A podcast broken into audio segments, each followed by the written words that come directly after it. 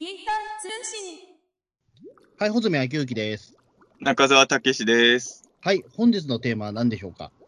いや、あのーはい今回は本当はね、別のテーマをやろうって、穂積君と、えっと、先週ぐらいやりとり、先々週か。まあちょっとね、最近あの、お互いのスケジュールが合わなかったんで、あのー先々週ぐらいからこの辺で収録できたらいいねって言って、そうそうそう。今え撮るならこれかなって言ってたのが、あの、まあ、ゴジラ VS コングもね、無事日本で、ー ようやくね、公開されて、で、まあ、あの、ゴジラシンギュラーポイントとかもあったから、ね。まあ、あの昨今のゴジラ事情についてみたいなことをここで語っておこうかみたいな話うんを先々週ぐらいしてたんですよね。うん。えーでも、あのまあ、いろいろありまして、これ、あの中澤武史として、まあ、僕からね、今回、あのちょっとゴジラ界は、ちょっと先送りしようって言ったんですけど、はい。おまあ、僕がゴジラを先送りさせるっていうのは、異常事態じゃないですか。まあ、正直そうですね。あのね、はいまあ、もうゴジラといえばもう中澤さんというか、もうね、まあ中澤さん、まあそうじゃないかもしれないけど、中澤さんといえばゴジラじゃないですか。そうね。ゴジラといえば僕っていうのはちょっと問題があるけど、中あるけど、まあ、あね、ピーターン通信リスナーとしてはそうじゃないですまあまか、多分。ええいや、あの、本当にあの、僕はほら VS コンガの試写会で見てたから、うん。実は7月になってから騒い熱くなってんじゃなくて、3月からずっとゴジラだったんですよ。うん。3月後半からずっと頭の中 VS コングがいた位置にあって、まあ、で、シンギュラポイントも、な長いですね、そう思うと。本当はゲゲゲの鬼太郎感想会みたいにシンギュラポイントを毎週感想語ってもいいかなって思うぐらいいろんな思うことがあったんうん。で、まあ、ちょっとね、あの、ようやくピーターン通信収録できそうだから、もうこれはゴジラ事情を語るしかないなって話を二人でしてたんですけれど、そしたらちょっと、まあ、あの、先週の、えっ、と、何曜日木曜日に。木曜だったと思うんですけど、はい。えーなんまあ、ちょっと、は、びっくりするニュースがはい。来てしまいまして、まあ、まあ、ゴジラのことももちろんいずれ語ると思うんですけれど、あの、ちょっと今僕の中ではちょっと、まあ、整理はつかないと思うし、整理つけるために喋るっていうのも嫌なんだけど、ちょ、ちょっと今一番喋りたいことは、中澤にとっては異常事態だけど、ゴジラじゃないなっていうことで、まあ、あの、先週の木曜日に那須正元先生が亡くなられたというそうなんですよね飛び込んできまして、まあ、那須正元先生って聞いてもピンとこない人もいるかもしれないですけど、まあ、ずっこけ3人組シリーズのね、そうですね。方で、まあ、なかなかね、児童文学の作者の人の名前までね、えー知らない人も結構いると思うんですけれど、まあ、まあ、僕は本当にあの、那須さんの作品で育ってきたような人間なので、そう。ねなかなかね、びっくりはしましたね。うん。まあ、そうですね、那須先生の名前は知らなくても、多分ずっこけ3人組、読んだことなくても、タイトルだけは知ってる人って、うん。まあ、ほとんどだと思うんですよ、正直。あの、一個だけわかんないのは、穂積君が僕の何個下でしたっけ、4つ下ですね。多分その辺、いや本当に今の子供の中でどうかは正直わかんないんだけど、あの、今のし図書室にも置いてあるとは思うんだけど、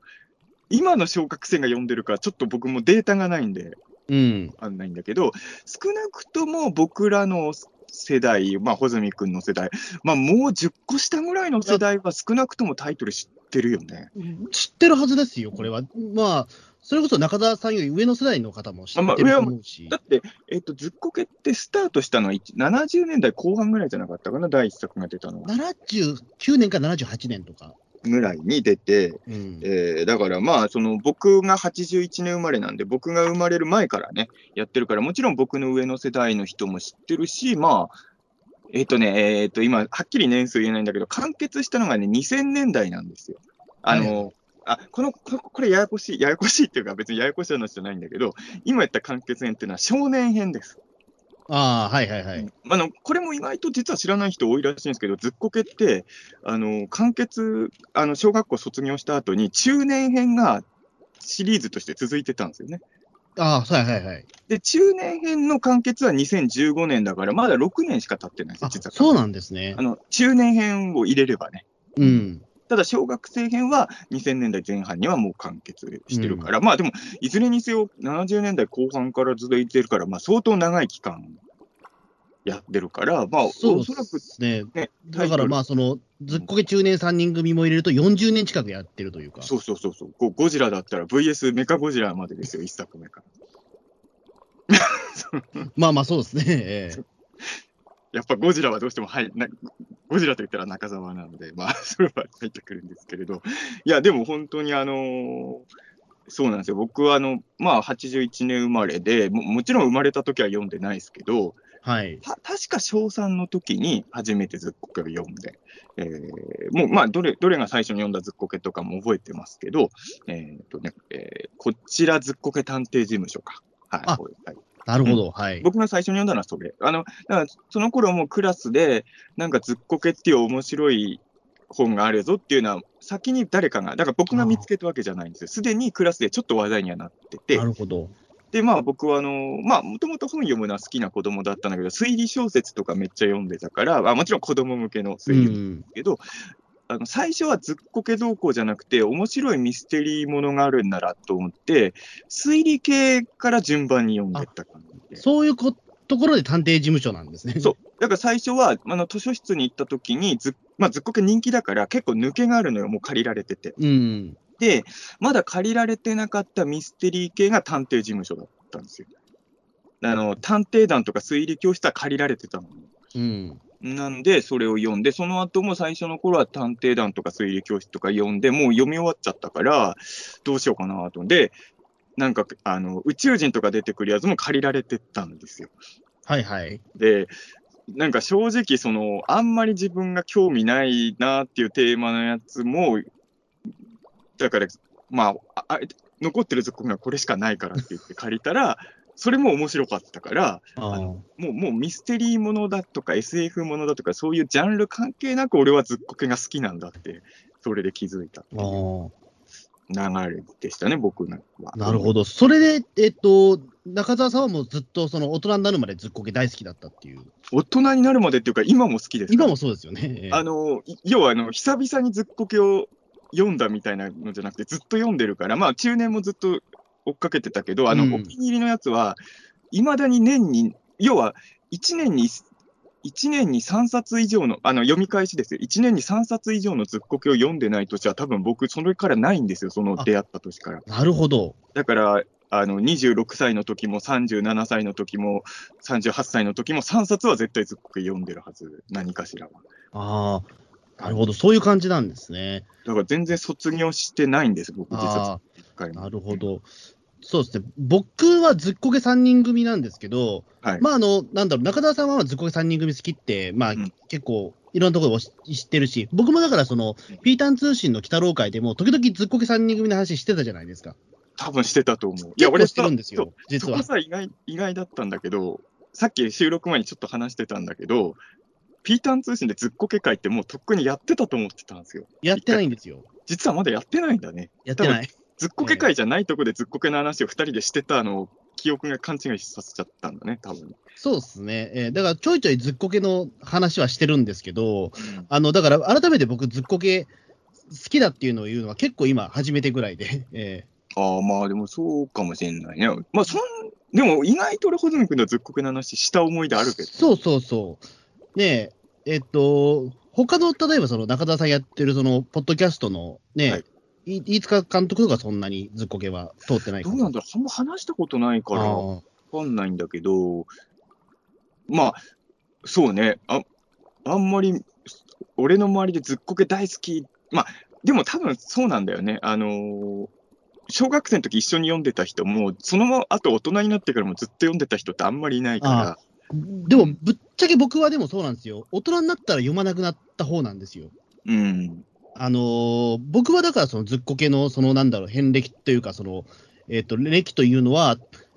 多分小4か小5ぐらい。えっ、と、の時に穂積君が小4の時っていうと、ずっこけは最新作が何だったあたりですか？最新、いや、でもね、最新作だったどうかわかんないんだけど、初めて買ってもらったのが、うんあの、ずっこけ3人組対怪盗 X なんですよ。これはだからもうせ、やっぱこの4つの世代はでかいね。あ、でも、怪盗 X はでも、は多分でも、僕、小4の頃は、もうとっくに発売されてて、最新作じゃなくて、なんかタイトルで惹かれて買ったんだと思うんですよ。俺、ちょっと記憶曖昧なんだけど、あの、うんまあ、後に図書館じゃなくて、図書室じゃなくて、あの、買ってよ読んだりもするようになるんですけど、あの、自分がずっこけ興味持った頃に出た新刊が、多分ちょ、ちょっと間違ってるかもしれないけど、妖怪大図鑑修学旅行あたり、まあ、もしかしたら未来報告だ。未来報告は、あの、発売日を待ってた記憶が明確にあるんですよ。なるほど。で、その後、怪盗 X なんうんで、うん。その辺は自分が認識した後のずっこけなんですよ、ね。はい。その前のずっこけっていうのは、もう僕が気づいた時にはもうあったものなんで、そういう意味で言うと、怪盗 X、あと、まあ、これは穂積君どう思ってるかわかんないけど、怪盗 X ってさ、なんなんだろうな、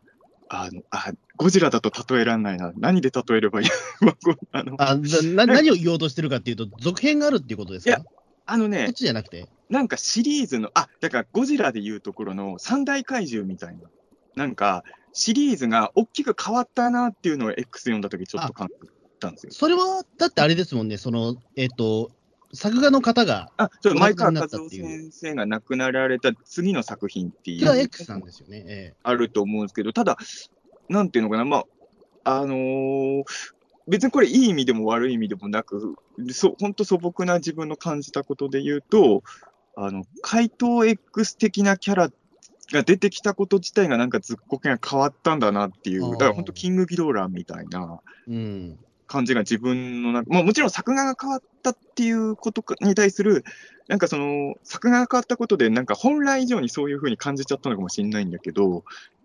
結構そこからずっこけってのは、だから僕、自分の中では未来報告までが第一期みたいな認識。あ僕もその分け方、実はしてるんですよ。あ、ほんとほんと。うん。あのいや、だからやっぱりその作画が変わったっていうのもあるし、うん、やっぱりちょっとその、あまあ、やっぱ作画がでも大きいのかな、僕は感覚としては。ちょうどね、25作ずつらしいんですよ、それが。あ、そうそうそう、未来報告が25作目だから、実はちょうど真ん中なんだよね。そう、ずっこけ3人組は、その少年編って言われてるものは50作あるから、ちょうど半分なんですよね。あだからこれは完全にね、その、前川先生と高橋先生でも前期後期で一応分けられちゃうわ、分けられるんですよね、これね。すごいどうでもいいことなんですけど、少年編って言ってるのは僕だけかもしれないです。まあ、あんま俺少年編とは言わない。それが正式、いや、なんかずっこけシリーズ語るときに、ちょっと中年と子供時代を分けなきゃいけない気がするじゃないですか。そんな絶対カレンチルドレンみたいな分け方ではないと思うんですけどそう。そういや、でも、でもさ、ずっこけシリーズ、全、なんだろう、ずっこけシリーズの完結作って考えたときは、普通卒業式のことを言う気がするんですよ。まあ普通、えずっこけ熟年3人組のことを言ってる人あんまいないと思うんですよ、完結編っていうときにね。えまあそうっすね。だから、ちょっとなんか、個人的には少年編、中年編って分けてんだけど、多分正式名称ではないんですよね。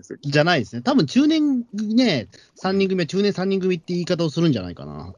まあそうだね、おそらく。うん、そうですね。だ僕、だからそこで言うと、えっ、と、なんだろうな、もうすでにずっこけ3人組の、うん。えっ、と、そのなんだろう、面白いっていうことは、割とクラスメートの中で広まってるし、うんうん。で、あと大きかったのは、その、ほら、僕はそんなに読書をするような子供ではあんまなかったので、当時。そうなんですか？なんですけどあえだ、なんだろうな、ただ、あの親が結構そういったものを本なら買ってあげるというか、漫画じゃなくて、文章の本なら買ってあげるっていう時にうん、じゃあなんか俺に読みやすいものないかなと思った時に、うんあ、じゃあこのずっこけ3人組っていうやつだったら大丈夫だろうみたいなえー感じで買ってもらったのが初めてみたいな。じゃあ、親御さんの中でも読みやすい本って認識があったのね。いや、僕が欲しいって言ったんじゃないかな、確か。うん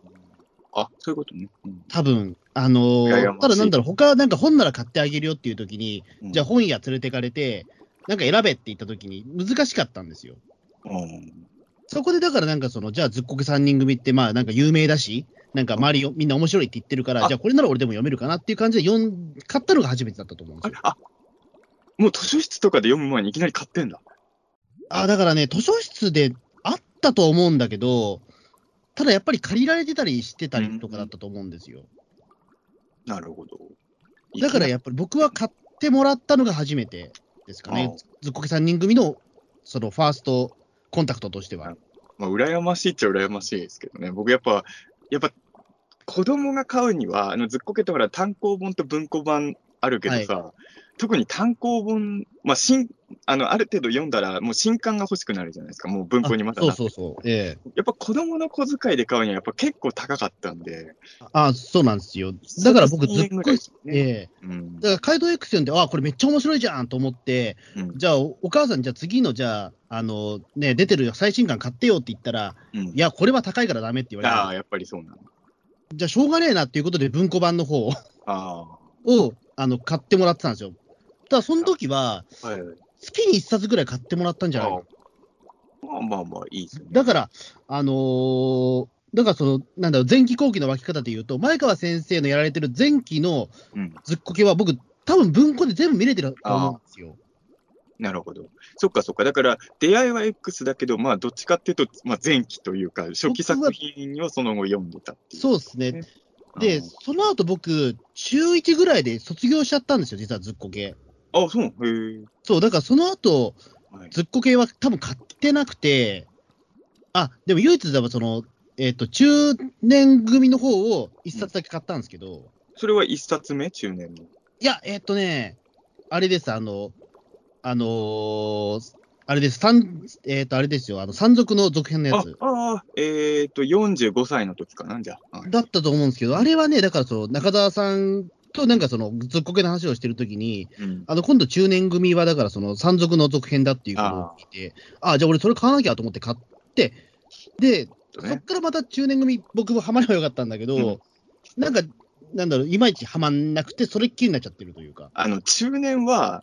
少年編と違って連続ものなので、うん。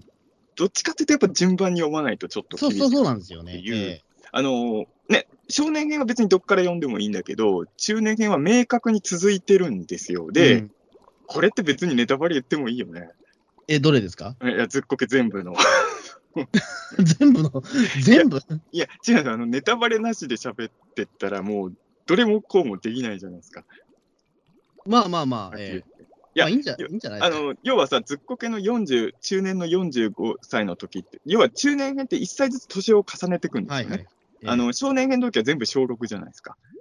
で、あの、山賊の後日談が語られる45歳っていうのは、博士が結婚する感でもあるんですあよね。そうそうそうでしたね。えだからその、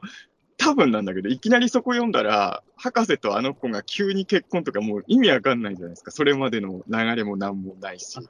えでも意外と俺それは大丈夫だあっ、た。そこは大丈夫だった。ほら、えーずっこけ3人組で僕良さって、うん絶対最初に自己紹介してくれるじゃないですか。うん。八兵衛はこういう人だよ、もーちゃんこういう人だよって言ってくれるじゃないですか。うん。だから意外と、あの、スッと頭に入ってきて、あ、博士はまだ独身なんだっていうところで、うん結構スッときたんですよ。あ、いや、そこはわかるんだけど、この二人普通だったら結婚しないじゃないですか。なんか、と俺は思ったんですけど。あそうですかんなかったら。もうまあ、俺は順番に読んでたから割と受け入れられたけど、急に読んだら俺、おいってなってたかなあでもそれはだから全然僕、実は気にならなくて、なかったんだ。それはでも僕、子供の頃、そのずっこけ3人組、怪盗 X から読んでも全然面白く見えたっていうのあと、意外と同じだなと当時感動したことがあって。まあ、少年編に関して言うと自分も別に一作目から読んでたわけじゃないんで、うん。本当にまあ別にどこから読んでもあんま問題なさそうな気はするんですけれど、うん。だそうですね。だから中年組、中年組になっても、中年3人組になっても、あ、うんそのスピリッツはまだ受け継がれてるというか、まだやってるんだっていうことで、なあの、感動した覚えがあるんですよ。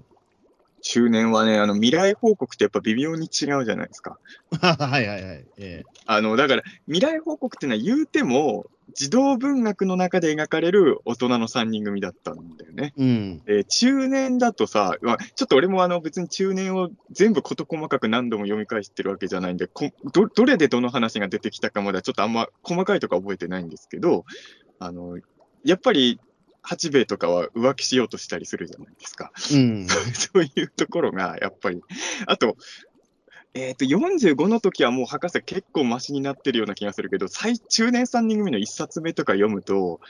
まあ、八兵衛はまだ100歩譲ってまだいいんだけど、もーちゃんと博士が悲惨すぎてさ、あちょっとね、なんかちょっと書かれてましたね、その45歳の時もなんか。45センチも書いてあったかな。なんか、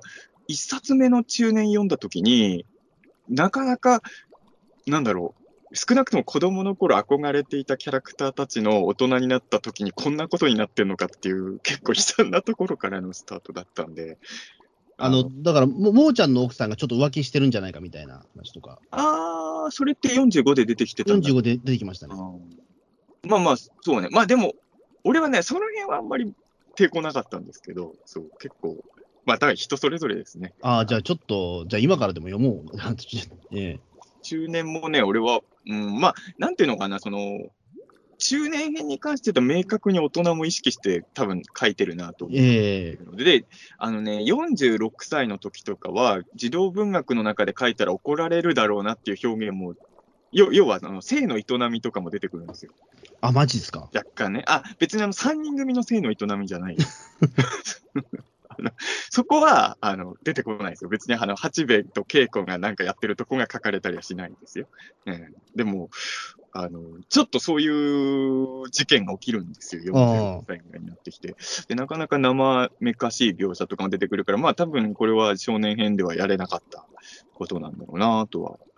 思ったんですけど、いや、あの僕あの、やっぱこの1週間ぐらいのあの、那須先生が亡くなったっていうニュース聞いたと、まあ、もともとずっこけとか、まあ、ずっこけに限らず那須さんのやつはいろいろ読んでる人ではあるんですけど、あのこの1週間やっぱり結構ひたすら読んでたんですよ、いろいろ。はいはい。うちにあって、まあ、小泉君がご存知の通り、僕あの、物の整理ができない人なんで、はい。あのこの家のどこかにずっこけも全巻揃ってるはずなんだけど、どこに何があるか分からないので、とりあえず見つけたものを読んだりしてたんですけど、あので、例によってど、家のどこにあるか分からなかったんだけど、那須先生が亡くなったって聞いたときに、まず真っ先に読みたかった本をこの間発掘しまして、はい。な、なんですか？それがあの中年の46歳編なんですよ。ああ、そうなんですね。だから46歳編は昨日読み返したばっかりなんで、記憶が鮮明なんですけど、なんでこれ読み返したかっていうと、これはね、ずっこけシリーズの中で一番あの死に向き合ってる話なんですよ。あ、そうなんですか。っていうのも、あの、拓和先生が亡くなる話なんです。あはあ、そうそう、そうなんですか。そう、46歳の時に拓和先生が亡くなるんええですよ。なくなっちゃったんだ。うん、で、その、これはでもね、拓和先生との別れがテーマっていうよりは、まあ、恩恩師とかいろんな人が死んでしまうことを、周りの人たちがどう受け止めるかみたいなのがテーマみたいな感で、あの、那須先生が亡くなった時にすぐこれ読み返したいなって思ったんですけど、うん。そうで、やっぱり、なんか初めて読んだ時あんまそういう感じしなかったんだけど、今読み返すと、なんか拓和先生がどうしても那須先生にちょっと重ねて読んでしまうというとこがあるんだけど、でこれでも重ねて読むとちょっと問題があって、これすごいネタバレをここから話しますけど、あのこの本の後半がすごいんですよ。はい。もう拓和先生の、まあ、ここ結構ね、僕は好きなとこなんだけど、拓和先生が死ぬかってなったら、なんか、最後になんか病室のベッドで拓和先生からなんか言葉を託されてとか、そういう話なのかなって思うでしょ、普通。うん。そういう話では全然ないんですよ、このじゃないですか？あの、もう3人組たちが拓和先生危ないって聞いたときには、もう拓和先生意識ないんですよ。あだから病院行ってももう言葉も交わせらんないし、だから別に最後に拓和先亡くなる直前の拓和先生とドラマとかも一切起きないんですよ。あ。なるほど。あ、でも、でももうこリリアルですね、確かに。まあリアル、リアル。おまあ、俺も拓和先生自体がだって、その少年時代からうん結構お年なイメージだったし、まあ、おじいちゃん、おじいちゃん、年寄りで嫌だみたいに八兵衛とか思ってたからね、明確にね。そうそうだから、よおいくつぐらいだったのかなって結構、えっ、と、その確か88とかだったですよね、そんぐらい言ってますよね。うん、亡くな、だから全然あの、あのもう十分長生きされたっていうふうにえ劇中でも描写されてるんですけど、あのーまあ、拓和先生のお葬式とかがね、物語の7割ぐらいのところで完全に終わるんですえよ。あー。で、残り3割、3割、4割は、拓和先生との別れが済んだ後の話なんだけど、うここで、いや、那須先生、だって拓和先生ってやっぱりもう、いい先生じゃないですか、ずっこけ読んで。そうですね、ええ。で、その拓和先生とのお別れを、なんか、なんかもうすごい切ない感じで描かれたのに、まだ結構ページ残ってんだ。うんこの後どうすんだろうと思ったら、これがね、あの、拓和先生の元教え子の、要はだから拓和先生より一回り二回り若い、えー元教師の女性がいるんですけど、はい。その女性が、拓和先生と、あの、まあ、いもう拓和先生は既婚者なんだけど、拓和先生とそういう夜の営みをしてしまったものなんですが、みたえいな。えで、現れてくるっていう 衝撃のエピソードが残り4割で展開されるんですよ。結構大事件ですね。っていうか、田熊先生、ね、もう結構老人なのにお元気なんですね、そのあたりは。で、あの、まあ、本当に、まあ、あの、大落ちみたいなとか、一応じゃあ今言わないようにしますけど、あの、そういう女性が現れて、で、拓和先生とそういうことがあったっていう証拠とされるものが出てくるんですよ。はい。で、それを受けた3人のリアクションが、えっ、と、博士もーちゃんと八兵衛で分かれるんですよ。おあの、博士ともーちゃん、特にもーちゃんは怒るんですよ、すごい。ああ、まあ、そういう、そういうやつですよね、でも。ええあの、なんなの、このあの、インチキポルノ小説はみたいな、その、あの、僕、拓和先生の名誉侮辱してるみたいな感じですごい、もーちゃんを激怒するんですよ。はい。でも、八兵衛は、なんかその、なんか、あの、ももう奥さんもいるのに若い女に手出してたなんで、より見直したぜ、みたいな。ああ、でもそう、そういうですね。そういうキャラですよそういうやね。つじゃない。やっぱり、えーそういうやつからしたら、美談なんですよ、むしろそれが。で、うん。この3人組って、だからよくこいつら仲良くなれたなって改めてやっぱ思うんだけど、やっぱね価値観バラバ30ラ年間ね、ずっと仲いいわけですからね。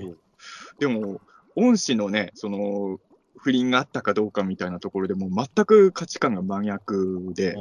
なかなかで、あのーでね、拓和先生ってやっぱ本当に愛されてた先生だったから、その拓和先生の思いをいろんな人がまとめた、なんか、その、作ろうみたいなことになるんです。文集みたいなやつを。で、なんか教育委員会の偉い人とかもなんか書きますよとか言ってくれるんですけど、その時に八兵衛だけは、その、拓和先生と、その、い一線超えてしまったって言ってるあの女性の文章も載せたらいいんじゃねえかな、みたいな。思っちゃうんですよ。その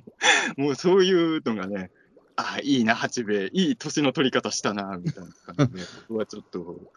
なんかだから、那須先生に重ねてた読むと、あの本ドキドキするんですけどね、ちょっとね、だから、その高橋先生と那須さんも、っていう、そういうちょっと、なんか、なんか締めっぽい話のようで、そういうとんでもない爆弾を放り込んでくるあたり、やっぱ那須さんだなと思って。そうっすね。でも結構そういった爆弾、意外と、あの、出してくるじゃないですか。やっぱりその、まあ、少少年時代編というか、3人組のやつでも。やっぱ、あのー結婚相談所とかも、その、要は、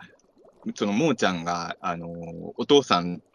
お母さんが離婚してるかそうら、そうそう。だからあれでしたっけ？なんで奥田三吉なんだって名前が？っていう回でしたっけ？それって。あれはだから、あの、確かにずっと謎で、あのうん。おお姉ちゃんと三吉、もーちゃんしかいないのに、名前が本名は三吉だから、うん、そうそうそう。あれ結構気になってたんですよね。それの謎が解けるのが、まあ、結婚相談所で、これはね、少年編なんだけど、あれもなかなか子供が読むにはえぐい話じゃないですか。うん。うん、だから結構、あのー、那須さんのやつって、なんかずっこけって一見さ、なんか、いわゆるいい、いいお話みたいなイメージが外には出てたと思うんだけど、うん。結構毒がね。毒ありましたよね。うん。うんだから、あの、自分は大人になってからも結構読み返してるから思うんだけど、あの、ま何冊かは明確に子供の頃読んだ時より大人になってから読んだ時のが好きだなって思ったやつが何冊かはやっぱあるんですよ。あのそうっすね。うん結構、その、まあ、死んじゃう人も出てくるし、正直。うんえねえ。あの、だから時間漂流記とかだってね、平賀源内最後死んじゃったりとか。そうだね。助けたりしないからね。あれだってその、まあ、パイタイムパラドックス的な、だからそのうんタイムトラベルものだけど、うんまさかだってその恩人だった平賀源内が死んじゃうとか、結構俺正直びっくりしたんですよ、子供の頃。で、そこで八兵衛が確かね、まあ、過ぎたものは仕方がないっていうね、すごいリアリストな、意外と八兵衛って、ね、そこクールなんだよね。クールなんですよね。過ぎたものは仕方がないって。ああ、そういうこと言っちゃうんだと思って。いや、でもあの本のせい、せいって言っていいか分かんないけど、平賀源内が出てくるやつ見ると、やっぱ俺ずっこけ思い出しちゃうね。やっぱね。僕もそうですね、平賀源内の話を聞くとは、ずっこけ3人組をちょっとふっと思い出すというか、うん。うん、あの辺はやっぱりそうね。だから、うーん、まあ、もちろん子供の時読んだ時のが面白かったやつも結構ありますけど、と当然ですけどね。まあ当然でですけど、それはもう、ええもう何冊、あのね、俺、あんまりずっこけの中で、そんなに多分飛び抜けて、例えば僕も好きだけど、噂のずっこけ株式会社とかの自動会長は、多分普通にずっこけファン内ででも人気あるやつじゃないですか。あの、そうですね。だから今回、その、お亡くなりになったニュースで、その、皆さんが、その、ずっこけ好きだったって話をするじゃないですか。うんで、そうすると、株式会社は絶対出てくるんですよね。いや、でもあれは本当に名作だからしょうがないと思うけどね。あのーそうですね。だから、ななんていうのかな。えっと、子供の心に、うん、ていうか子供の頃なんですけど、だからその、ずっこけ株式会社は結構後の方に読んだんですよ。ああ、そうなんだ。はい。なんかあんま面白く、いや、タイトルだけ見ると、ちょっと株式会社ってよくわかんないから、子供だから。なんか、それよりもやっぱりその宇宙大旅行とか、そうそうそうなんかそのね、えっ、と、まあ、探偵事務所とか、そっちの方がちょっと子供心にはピピッビビッとくるじゃないですか。全く俺も一緒で、あの、さっきも言ったけど、結婚相談所とかだいぶ後になって読んだから、ね。あ、そうそう、結婚相談所は特に僕も最後の方に読んだ結婚相談所とか株式会社とかさ、正直、ささタイトルだけ見たときに、まず読みたいやつではないじゃない。ただ、そうそうこう俺俺の教室で言うと、あの俺も確かに株式会社あんまり手出そうと思わなかったんだけど、なんか飛び抜けて面白い的なのは、もうおクラスメートから結構出てたのよ、株式会社。あこれめちゃくちゃ面白いってなってたから、結構ね、期待値は高く読んだは読んだんですけど、なるほど、そうだったんですよ。だから俺、全くまっさらな状態で株式会社を読んだんで、あのーな、な、な、なんなんていうのかな、だからその、まず株式会社っていうものもよくわかんないけど、そうだよね、わかるわけない、わかるわけけないんだけど、でも、ずっこけ3人組で、全部、まあ、そのか株式会社っていうものは何だかっていうことが小学生時代で分かったんですよね、だから。これがやっぱ夏さんのうまいところだよね。こう小難しいことを子供にもわかるように説明するのはね。そう、だから僕もいまだに株式会社って何って、例えば何か聞かれたときに、うん結構俺、ずっこけ3人組の記憶で言ってますよ、正う直。ん。で、しかもそれが、そんな間違ってないから、うん、そう、そう思う。うんすごいっすよね。えやっぱあの、ちょっとなんかその、百科事典、子供の百科事典みたいなところもずっこけにはあったと。これでいろいろ教わるというか、えうん。うん。あ、なんかだから昨日読み返したからそうだけど、中年の46歳、まあこれはまあ子供向けではないかもしれないけど、すごい葬式のマニュアルみたいのが頭に入ってくる書き方をしてたから、ああ、変わらないんだなと思って、そういう那須先生のスタイルはっていうのは。そうっすよ。だからそこすごく丁寧ですもんね、やっぱり。ええだって、そのなんだっけ、そのずっこけの、なんですよ、その無人島に漂流するやつとかも、ああ、海探検隊とかね。探検隊とか、あれももうサバイバル術としてすごい、うんあのー今、今でも使えそうなアイディア多いですもんね。やったことないけど、ユリの根っこって食べれるんだなあ。そう、なんか、芋の味がするんでしたっけ、なんか。まあ、やったことないんだけど、一回食べてみたいなって気持ちはすごい。なんと、あなんかサザエをなんか焼くと、なんか、え？なんか、角がないやつはなんか、うん、食べやすいんでしたっけ？なんかそういうのが書いてあったよね、全部ね。そう、だからいまだにそのね、無人島ロケの番組って今でもやってるけど、うんまあやっぱりそれで、ああ、でもずっこけでなんかこういうの見たな、みたいなのは、やっぱりいまだに思ったりしますしね。あの役に立つ知識かどうかわからないけどあのな、誰かにさらわれたときは近くの交番を信用しないと、そうそうそうそうそう。そういうのは学ぼうと。まあそれはどうなんだろうというか、まあ、これは役に立つ知識かどうかわかんないけど、うんえー山賊のやつですよね。えー山賊、本当怖かったのはさ、あの要は警察も敵っていうのは怖かったよね、子供の頃にね。そうっすね。ねえ。やっぱ警察に駆け込めば大丈夫っていう子供子供の時って今以上に警察へのちょっと絶対の信頼感があった。え警察もグルみたいな悪っていうのはあんまり子供向けの話にあんま出てこないじゃない？大人になるとね、そういう話も確かに多いけど。うんだから、ーまあそうですね。まあ山賊の続編のやつは僕も読んだからあれなんですけど、やっぱその、なんだろう、当時はだから山賊修行中って割と高等無形な話というか、うんあの、こういう、なんだろう、そのね、えっ、と、隠れ里みたいなものが、うんあの、フィクションだけどあるみたいな、フフィクションだと思ったんですけど、うん。でもその後中年組読んだら、意外とそこが、あの、結構ありえそうなぐらいまでなってたから、そうだね。リ、リアルな設定だっすたんだ。んごいリアルな設定だったから、あ、そこまで考えてらっしゃったんだというか、えただ、ここはまあ難しいとこなんだけどさ、あのずっこけってさ、あの要は中年が連続ものになっちゃったから、なおさら思うんだけど、えうん。ほ本来、少年編ってさ、まあ、パラレルワールドじゃないけど、まあ、怪盗 X 系以外は、基本つながってない世界観じゃないですか。そうですね。まあ、大体リセットされちゃうというか。っていうのも、あの要は、えっ、と、マル秘大作戦もあるのに、夢のずっこけ修学、要は、マル秘大作戦の中で修学旅行が出てくるんだけど、それとは別に夢のずっこけ修学旅行があったりするじゃないですか。あ、そうだそうだ。ええで、その中年シリーズだと、あの、マル秘大作戦があったことになってる世界観なんですよ。ってことは、夢のずっこけ修学旅行はない世界線と考えないといけない。うん、だからそういうところをちょっといろいろ考えちゃったの。要は、俺はね、中年シリーズも一つのパラレルワールドなのかなって思ってて、なんで、まあ別にそんなこと思わなくてもいいのかもしれないですけど、僕ね、まあ中年シリーズ大好きなんだけど、まあ、穂積君も読んだから言うけど、山賊修行中のオチは、山賊修行中のオチってこれ少年編のことね。あのうん。残った堀口青年が残るじゃないですか、山賊の村に。うん。僕はあの後堀口青年は幸せであってほしかったんで、ああ、そうか。あの中年シリーズ読むと悲惨なことになってるじゃないですか。うーん。うんいや、だから、僕はでもそこは結構当時、まあ、こういうことになっちゃったんだなっていうことで割と受け入れたんだけど、まあ、幸せになってほしかったっていうのはあるんだけど、うんい。やなんかここが難しいと、いや、まあ、あれはあれできなんだけど、なんかその別の世界観では、堀口青年とあの山賊たちが今でもひっそり、なんか愛愛役続けてる世界線もどっかにあるといいなっていう気持ちも、なんかあの、うん。あれが山賊修行中の完全な答えじゃなくてもいいのかなとも思いながら、僕はいけど、うん。まあでも、なんだろう、僕がだからその山賊修行中を読んだのが、だからその小学6年生で、うん。で、なんだろう、その、ね、その続編に当たる中年組の45歳うんを読んだ時はもうすでに20歳を超えてたから、そこはでもなんか、うん。あの結構受け入れられましたね、正直。やっぱりそれだって、やっぱり結構忘れてたんで、ああ。だそこで言うと、ああ、あの人はだから、なんだろう、こう言っちゃあれだけど、ね、あの人だから、あの風の噂によると亡くなったよみたいな、うんああ、そうなんだみたいな、それぐらいの感じだったんで、ちょっとやっぱり心には残るんだけど、うんあそういう事実がありましたよって言ったら、割と受け入れられるぐらいなメンタルだったんですよ。まあね、だこういう後日談って難しいよね、書き方が。あのーいや、俺さ、あの、た、よん、たくわ先生が亡くなる話って、たくわ先生以外も少年シリーズに出てた人が何人か死んでるんですよ。うん。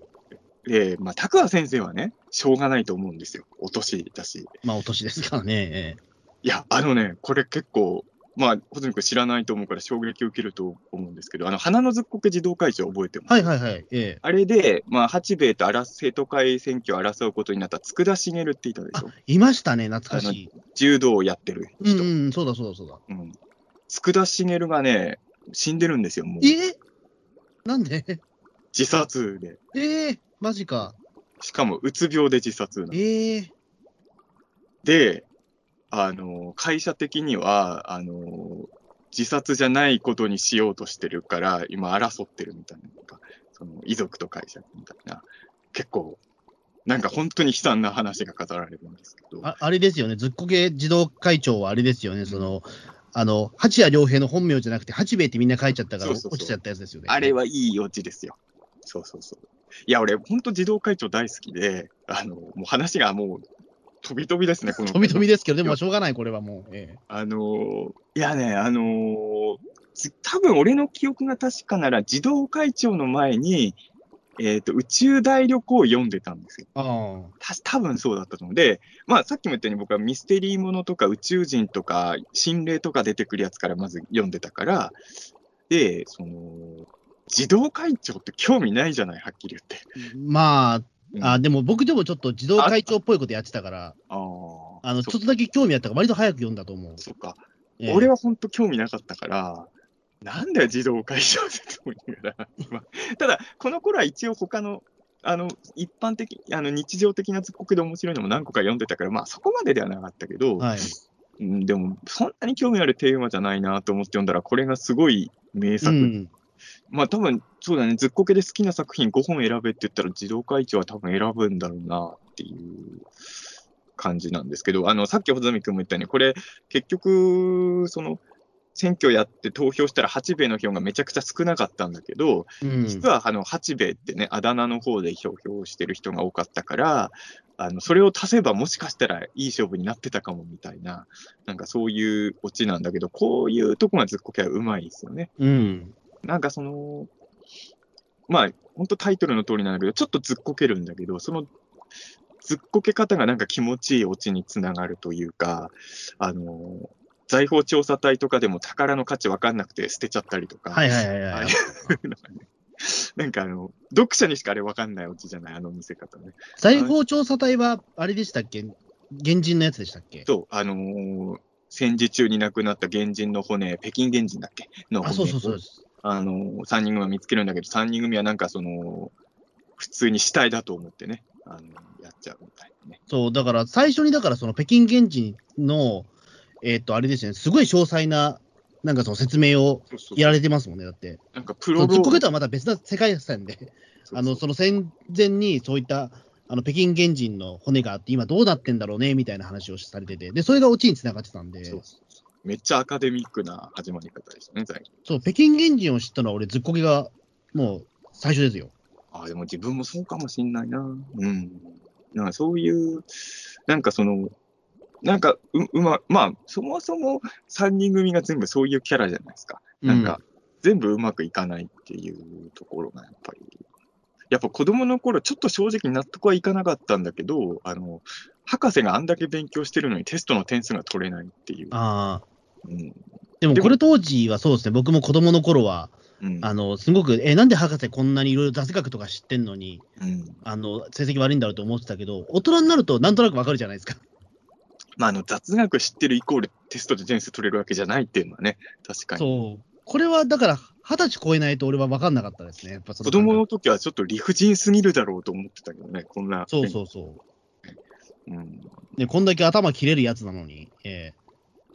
あ、あのね、その失敗で言うと、俺はやっぱりうまいなと思ったら、もう一作目からうまかったんだなと、あの最初のそれいけずっこけ3人目、あの一冊、一作目だけが短編集なんだよね。あ、でえっ、と、そう4作ぐらいなんかそのお話が入ってるやつそうそうそう。なんか、意外とあの路線も自分面白かったから、短編集はもう1、2回ぐらいやってほしかったなって個人的には思ってるんですけど、あの、これの、それいけずっこけ3人組の最後に入ってる話が、なんか、えー確かテレビだったかな？なんかテレビのそうそうそうそう、思い出した。テレビのクイズ番組にもーちゃんが挑戦するっていうやつで、なんか博士がね、いろいろ作ってくれて、カンニングをしようとするんだよね。そうそうそうそう。で、あのー博士がしあの答えをとかを指示出してて、もーちゃんがその通りに答えていくっていうのをやってたら、あの観覧客で隣に拓和先生がね、来て、で、バレるんだよね。うん、でそうそう、そんな展開でしたね。で、最終問題の前に拓和先生にバレて、あと、あと1問答えたらなんかすごい賞金が出るっていうところで、拓和先生にダメって言われたから、あの、できなかったから、最後の問題間違えて、終わりみたいになったかと思ったら、これ、あの、その後もう一個違って、もーちゃんがなんかミスしてて、そもそも最初から博士の指示一個も聞こえてなかったっていう。そうそうそうそう。なんか二重のね、あのずっこけのポイントがあって、これがなんかいいオチだなと思って。そうっすね。まあ、結構問題はあると思うんですよ、正直。だって、あの、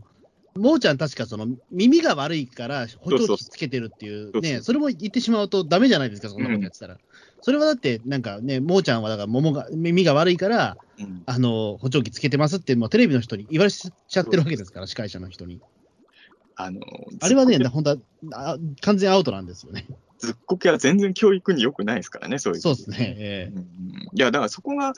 自分も子供の時読んでてずっこけの良かったと。あ、だからさ、あの、だいぶ話は、あの、横道にそれましたけど、株式会社に話を戻すとさ。あはい、株式会社。もう株式会社一つだけで、ぶっちゃけ我々1時間ぐらいは余裕で喋れますよね。全然喋れますよ。あの、ええ最初のあの、あの、ラーメンとかサイダーを売ってたくだりだけでもいっぱいね、ワクワク語れるからね。そうそうそうですけど。いや、あの、株式会社もさ、正直自分子供、まあ、多分ほとんどの読者はそう思って読んでたと思うんだけど、子供心に読んでる途中で、オチはどうせなんかさ、その、子供がお金儲けとかに走っちゃいけないとか、そういうオチなんだろうな、どうせって思って読んでませんでした？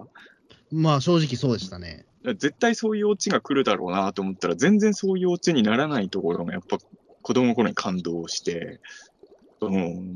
なんか、結局あの、商売は疲れるからやめるっていう。うん。あの、あれはもう、まあ当時も良かったけど、大人になって読むと本当いいオチだよね。そうですね。だから、あのね、やっぱ株式会社っていうところは、本当にだから最後まで守ってて、うんちゃんと株式を発行さししてましたもんね。そうそうそう。だからあの、なんあの俺はね、あのー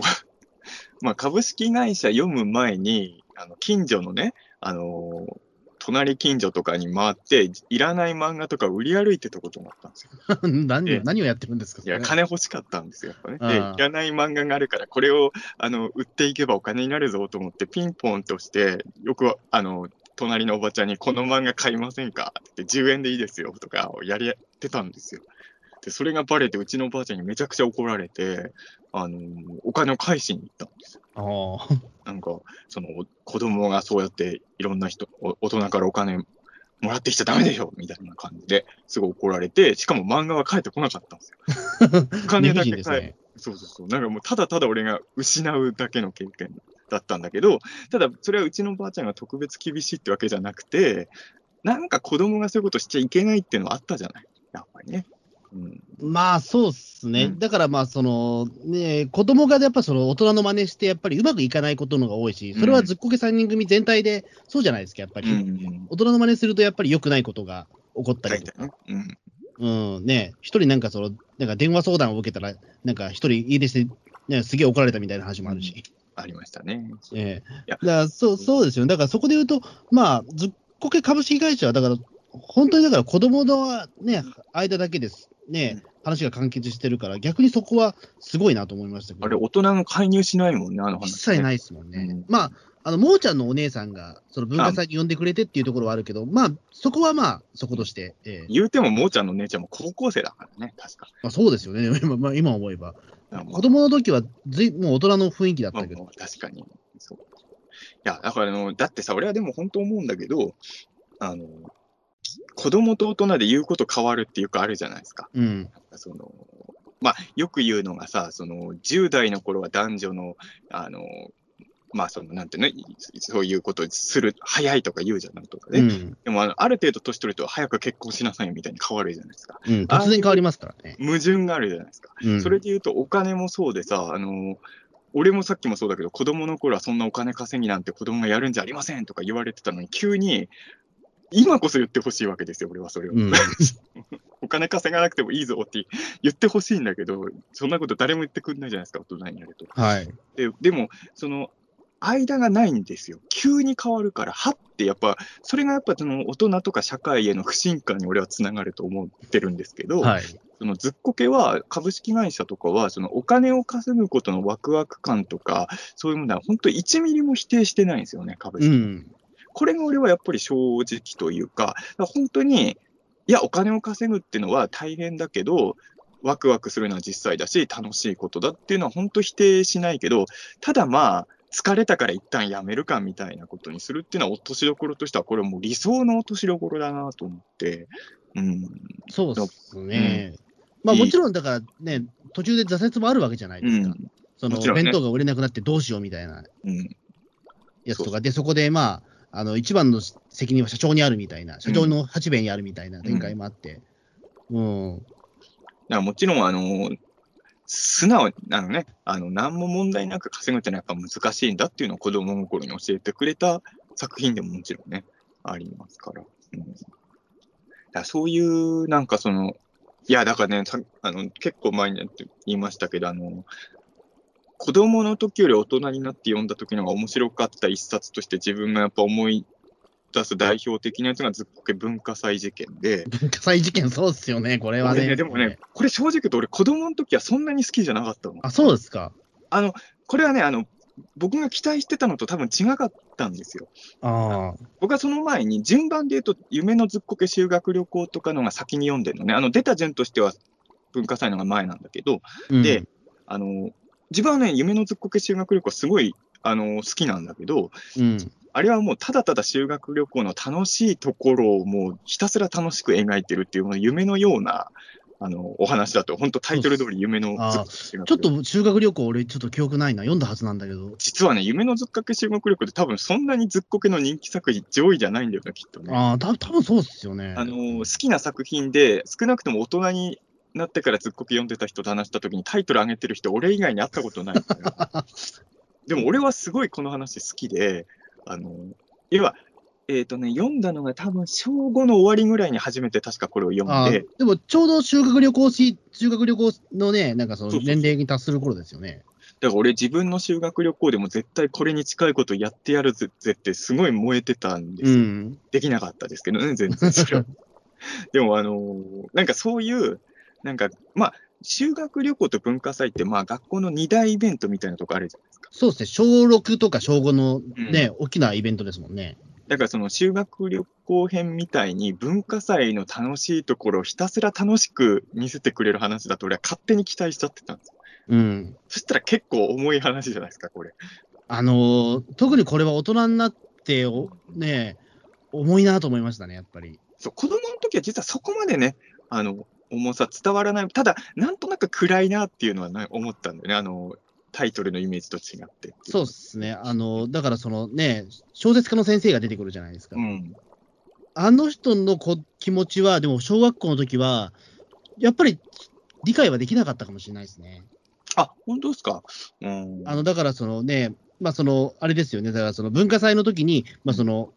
ね、あの3人組が住んでる町に有名な、まあ、うん。小説家の方がいてというか、うんそうまあ、でそこでまあ台本をお願いしに行ったら、あんまそれが面白くなかったっていう。そこ、ホズミか覚えてないかもしれないけど、意外とリアルなのが、有名、まあ、有名っていうか、まあ、有まあ、なんか何本、何作か本を出してる人みたいな。本一冊しか出せてあ、ない出し。てないんでしたっけ？それじゃなくて。俺も今この仕事してて思うけど、そういう人いっぱいいるじゃない。見ますね本一。冊しか出せてなくて、みたいな。でもまあ、街ではなんとなく本出した人みたいになってるっていう、結構、今、自分よりそういう人たちのことが分かるようになったから、よりきついんですよね、あの世界そうで。すね。今、俺もだからそれ今読読み直したら相当きついだろうなっていうのは。えだその童話作家の人に作家がいるんならプロの脚本ってか劇やればきっとすごいのになるぞって3人組が頼みに行って書いてもらったのは本当によい子ちゃんの話なんだよえね。うん。で、こんな話なんかもう古臭いわみたいになそう、ってなんか幼稚だっつってて。うん。でヤクザが出てくる話でしょ。うん。極道ものに変えてしまうっていうね。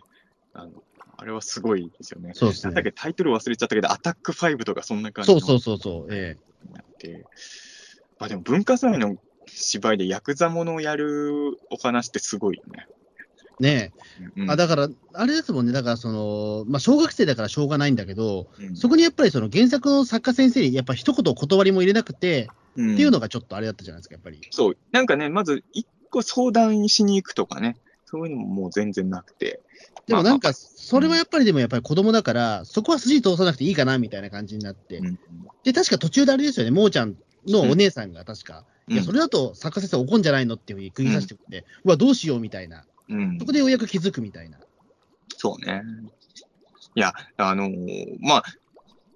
要はこの話ってさ、ずっこ系の特に少年編の初期ではあんまりない、後半が主役が完全に大人になる話で、その、勝手に脚本を変えられたことを切れた作家先生と拓也先生がバトルするわけですよね。そう、ねあそこのシーンは俺すんげえ好きなんですよ。これが本当この物語のクライマックスで、言ってしまえばこの話って終盤は主役が3人組じゃなくなるわけじゃないそうそう。うんまあ、でも多分この辺から拓也先生のファンも増えたんだよね、読者からするとね。ぼそうですね、僕、あのシーンの拓也先生とその作家先生のやりとりが、っていうか、酒飲みながら、そのね、うんあの、いろいろその教育論とか、そのね、いろいろ語り合うわけじゃないですか。うんまあ、そこはだから、やっぱりその文化祭で、ああいった、勝手に原作の改編もあったけど、まあ、そこへ一回水に流してみたいな。うんええで、そこでなんだっけ、拓也先生が、いや、あんた臆病ですな、みたいなことで、そこからまた喧嘩が始まってみたいな。いや、あれとかもちょっと、かっこいいなと思いましたね、正直、子供の時。そうだね。うんいや、やっぱでもやっぱあの時に本当にずっこ系というか、まあ、ナス先生は信用できるなと思ったのが、まあ、言ってしまえば僕も、まあ、さっきの株式会社が、あの、どうせこれお金儲けを子供がやるのは良くないですよみたいなオチで終わるんだろうと思ってたこともそうなんだけど、まあ、別にこれ児童文学に限らずだけど、子供ながらに、子供向けのやつはどうせこういうふうにすればいいと思ってる人たちが作ってんだろうなっていうのは結構敏感に感じてるわけですよ。うんそれはアニメとか特撮とかでも一部の作品に出て、やっぱそういうがっかりを味わったことはありますし、まあだから逆に言うと、そのウルトラマンとかでも、うわ、全然子供舐めてね、みたいな回が出てくるとやっぱ感動したってあったんですけど、ずっこけも、まあそういうものの一つなんだなと思ったの当この文化祭事件で、その、言ってしまえば、まあ大人が求めるよい子ちゃん的な話を子供に押し付けてもしょうがないっていうのを、那須先生自身が児童文学作家が書いてるわけじゃないですか。うんこれやっぱ結構すごいことだよね。あの、その目線は本当にどうやって、あの、なんだろう、で出てきたのかって、ちょっと気になるんですよね、やっぱり。うんあの、そこまで俺、俯瞰して、やっぱり物事見れないですもん。うんいや、ただから本当に、まあ、その僕も、まあ、特に大人になってから、那須先生以外の児童文学はそんなに追いかけてないんで分かんないですけど、やっぱ児童文学の中でもちょっと浮いてる気はするんですよ、ずっこけっていうものが。うん。だやっぱり、どっちかっていうと、その八兵衛たちがヤクザものに改変する前みたいな物語がやっぱ図書室には多いってイメージだったんで、うん。だからそこが、やっぱり、なんか、この作者は信用できるっていうふうに子供の頃に、ずしんと、あのね、それで言うと、まあ、はい小泉か多分ずっこけ以外の那須さんの作品でそそんなに読んでないと思う。読んでないですね。あの、那須さんすごいなと思うのは、僕はあの、ずっこけ以外の那須さんの作品で言うと好きな作品トップ3には入れたいなと思ってる話で、あの、僕らは海へ、ぼぼ海へっていう話があるんですよ。はえーこれがまあ、まあ言ってしまえばその学習塾とかですごいストレスが溜まった子供たちがいて、その子供たちがあの、イカダとかを作ってるんですよ、こっそあ。り。うん。で、まあもう、あの、現実に耐えきれなくなった子供が、あの、イカダを使って海に出るんだけど、あの、後にその、イカダのやつがバラバラになって海岸に打ち上がったのが発見されるんですよ。で、まあおそらくその冒険に出た子供たちは死んでしまったんだろうみたいな風に語られるんですけれど、その、で、生き残った子供がでも、まあ、まあ、ほほぼほぼもう、亡くなったんだろうなって、もう読者はみんなわわかるし、多分作者の人もそう、那須先生もそう思ってるんだけど、なんか生き残った子供の一人が、あの、いや、どっかの島に流れ着いて、すごい冒ワクワクするような冒険でもしてるんじゃないかな、みたいなことをお思うところで終わるんですよ、話で、その僕らは海へが出し出た年の、僕らは海へが出た何ヶ月後かに、これ後から僕も知ったんですけど、危うしずっこけ探検隊が出てるの。はあ、そうなんだ。そうそうそう。だからあの、ちょちょっとつながってるますね。そう、那須先生の作品の歴史で言うと、そういうその、もう、もう子供の、まあ、いろんなストレスから耐えられなくなって海に出た子供たちが、冒険夢見た子供たちがおそらく亡くなってしまったであろうっていう話を出した数ヶ月後にずっこけ3人組が本当に漂流からすげえワクワクする冒険する話を出したりしてるあっていうのだと気づいたときに、あすごいっすね。だずっこけ探検隊は、あよしずっこけ探検隊は、うん。でもその、漂流したところというか、その場面書いてないですよね、確か、最初。まあ、あの、漂流したところから始まって、ちょっとその後回想で漂流、なんで海に出たのかっていうことは書いてなかったんだっけ？い一応ね、途中で出てきますけどね。うん。うんでいきなりその大ピンチのところから始まってましたもんね。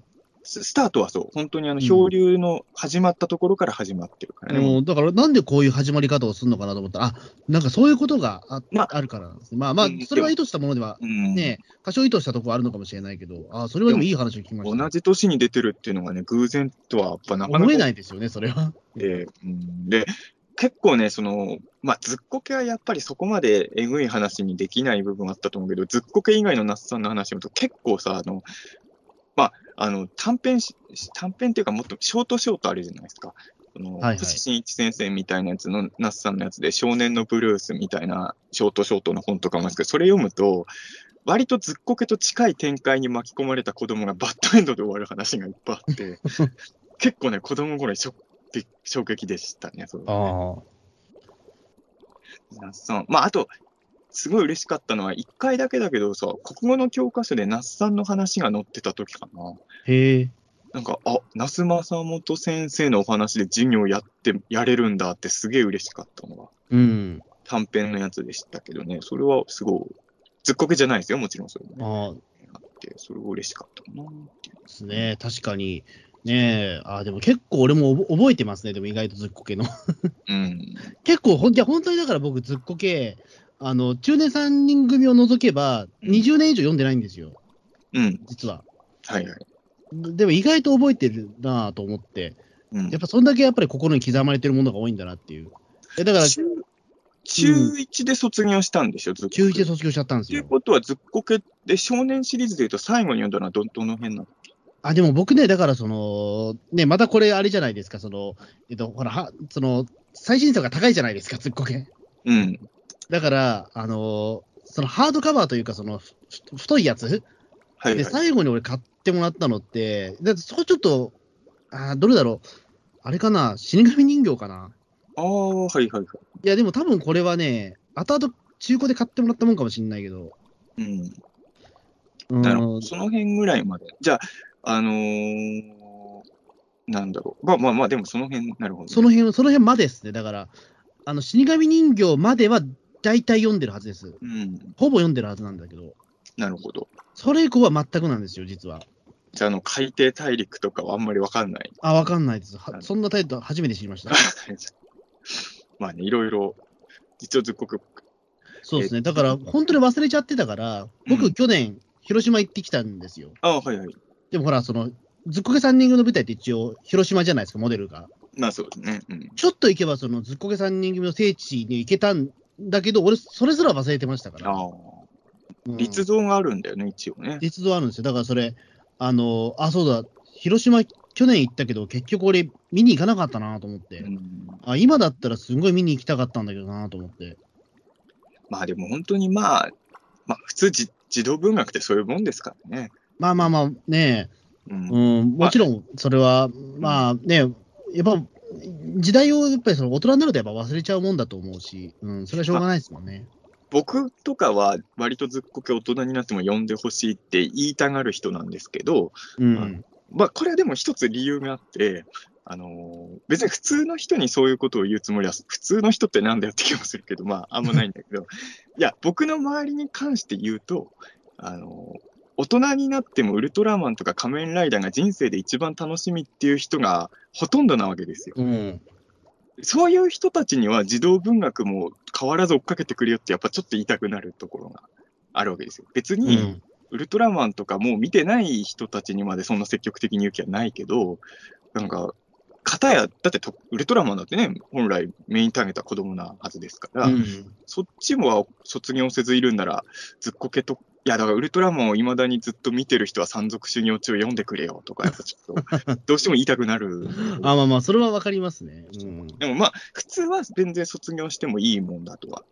僕ももちろん思ってますけど、うん。ただまあ、ねあのーなんか自分に子供とかができたときにね、いつかずっこけとかは、まあ、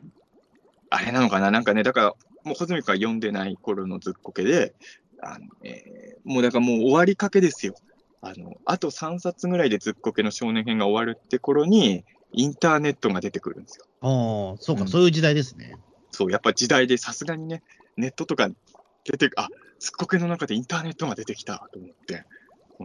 ちょっとびっくりしますけどね、そこはね。うん、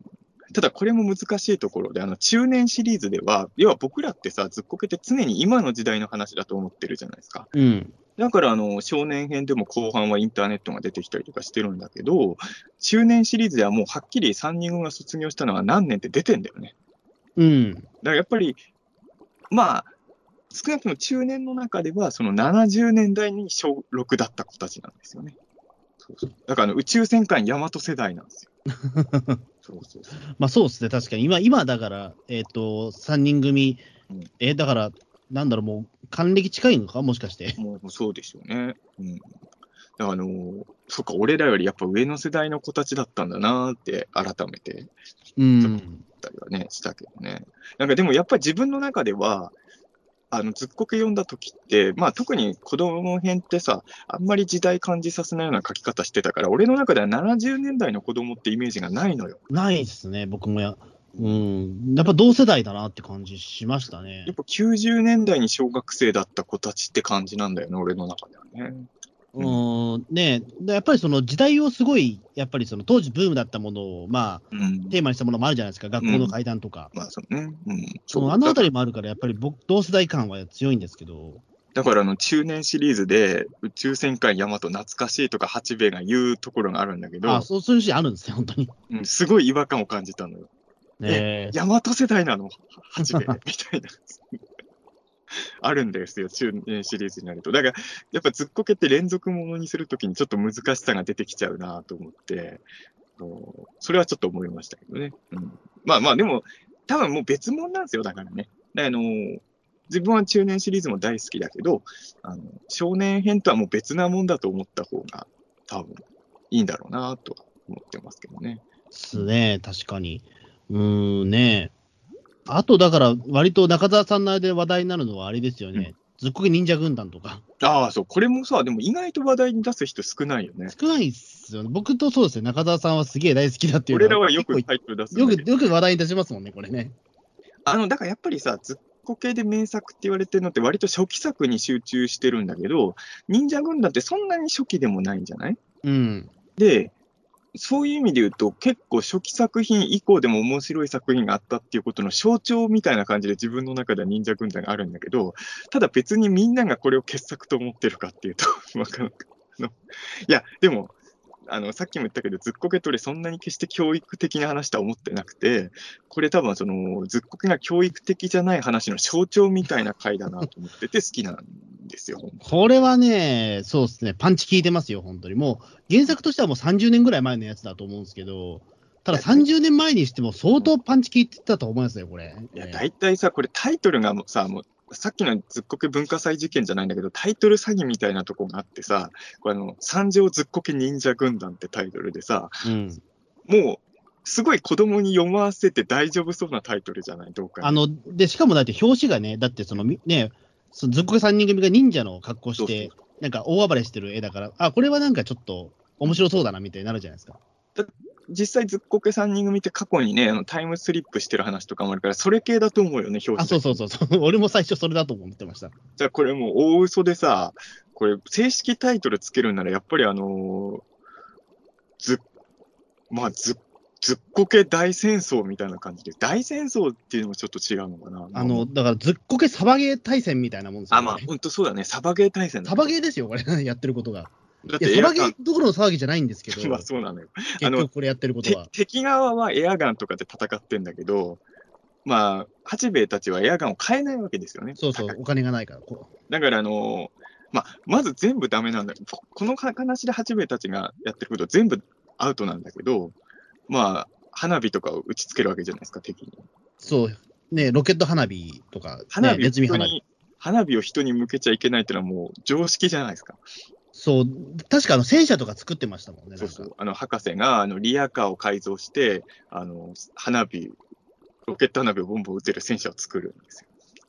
そうでそれであれでだから俺戦車のなんか名前でタイガーワンって知りましたもん。ああ、確かに。え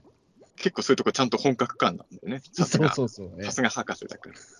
で、その、リアカーで、あの、打ち上げ花火を撃つ戦車を行ってったら、敵側もさ、結構罠とか仕掛けてて、落とし穴にはまっちゃって、で、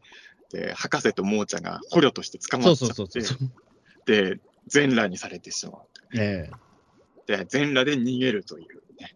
あれ、ご丁寧に絵がね、描いてありますからね、イラストで。全裸の絵が。二人が裸にされてる映画でね。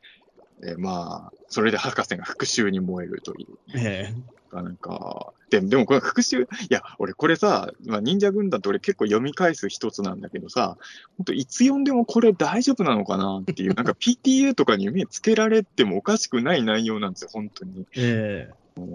だから本当、いや、あの、本当、まん、い一切真似しちゃダメですよね、だって。クレヨンしんちゃんとかすごい叩かれたじゃない？うん。全然可愛いもんじゃない？いや、本当に。それとええ比べたらね。うんだってあれですもんね。だって敵の、その、だって相手が戦うのは中学生ですけど、うん。まあでも中学生は一人だけなんですよ、一人だあ、け。人が一人だけか。一人だけ中学生、リーダーが中学生。それも結構さ、なんだろう、いろいろ考えさせられる設定っていうかさ、中学生が小学生従えてんだよね。うん。なかなかちょっと、しかも、あのー俺結構この話読み返すから結構細かいところも覚えてますけど、この中学生がリーダーなんだけど、敵チームにいる人たちが、敵陣営にいるのが、うんその中学生はね、中学校では微妙にプチいじめられこん、あ、そうだ、そうだ、そうだ。要はなんか中学校でうまくいってない人が、あの小学生たちのリーダーになってエアガンとか教えてるっていう、あでも、そんな人いましたね、周り、確かに。俺の小学校時代もなんか。なんか、えぐい。いや、俺ね、あのうんこの話多分ピーターン通信の別の回でもしたことあると思うけど、俺の書いた本の中で言うと、キモイマンがね、あ、そうか。ええものすごいこの話を意識してるんですよ。そうっすよね。もうあの、にこのずっこけ忍者軍団がなかったら、キモイマンは俺書けなかった。間違いなく。うん、で、まあその中学生が小学生従えてるっていうところも、まあ、えっ、と、ずっこけの中では敵役だったけど、これがキモイマンの主役ですから。言はい。言ってしまえば、その高校とかでは相手にされてないけど、小学生には尊敬される。うん。そういうのも、あ、そういう、まあ、俺も実はそれっぽい体験したことあるのよ、中学生の時に。うん。あの、なんか、学校の授業で、なんか幼稚園に行く時があったのね。はい家庭科の授業だったのかな。で、なんか幼稚園の子供たちの面倒を見るみたいなのやった時に、俺中学校では全然パッとしてない子供だったんだけど、幼稚園行ったら、クラスの人気者より人気者になれたの。はいはいはい。それはなぜかというと、子供番組に俺が一番詳しかったからなんだけど、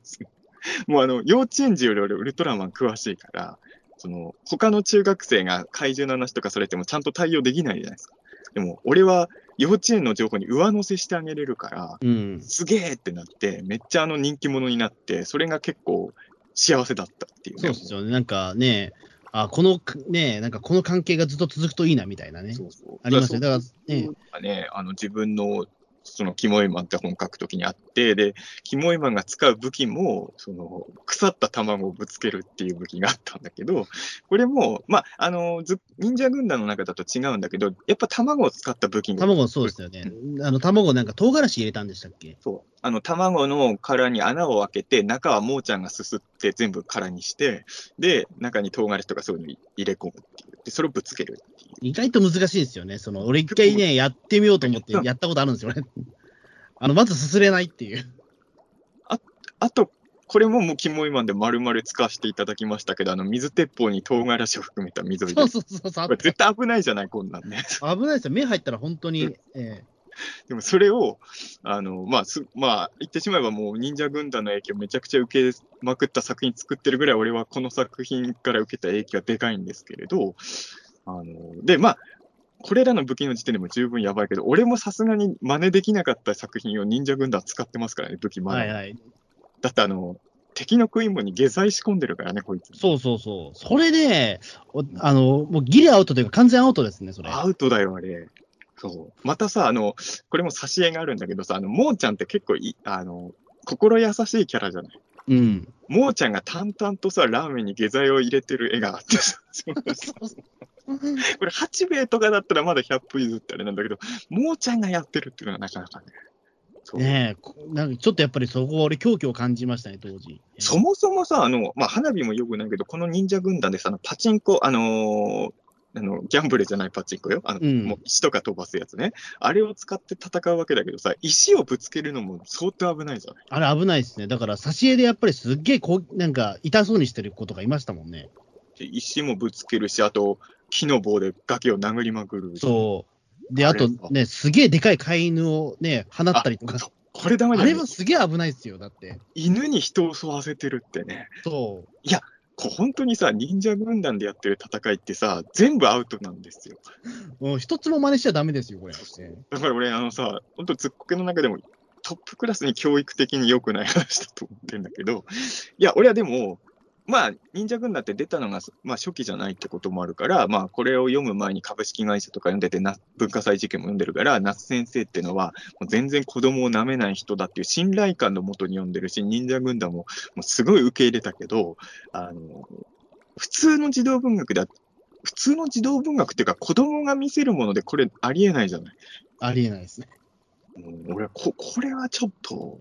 いやもう本当にマジであの、北野武に映画化してほしい。あの、コールタールの力道山みたいなテイストで映画化してほしい。いいや、マジで忠実にやってほしいですね、本当これは。ええバイオレンスなんですよ。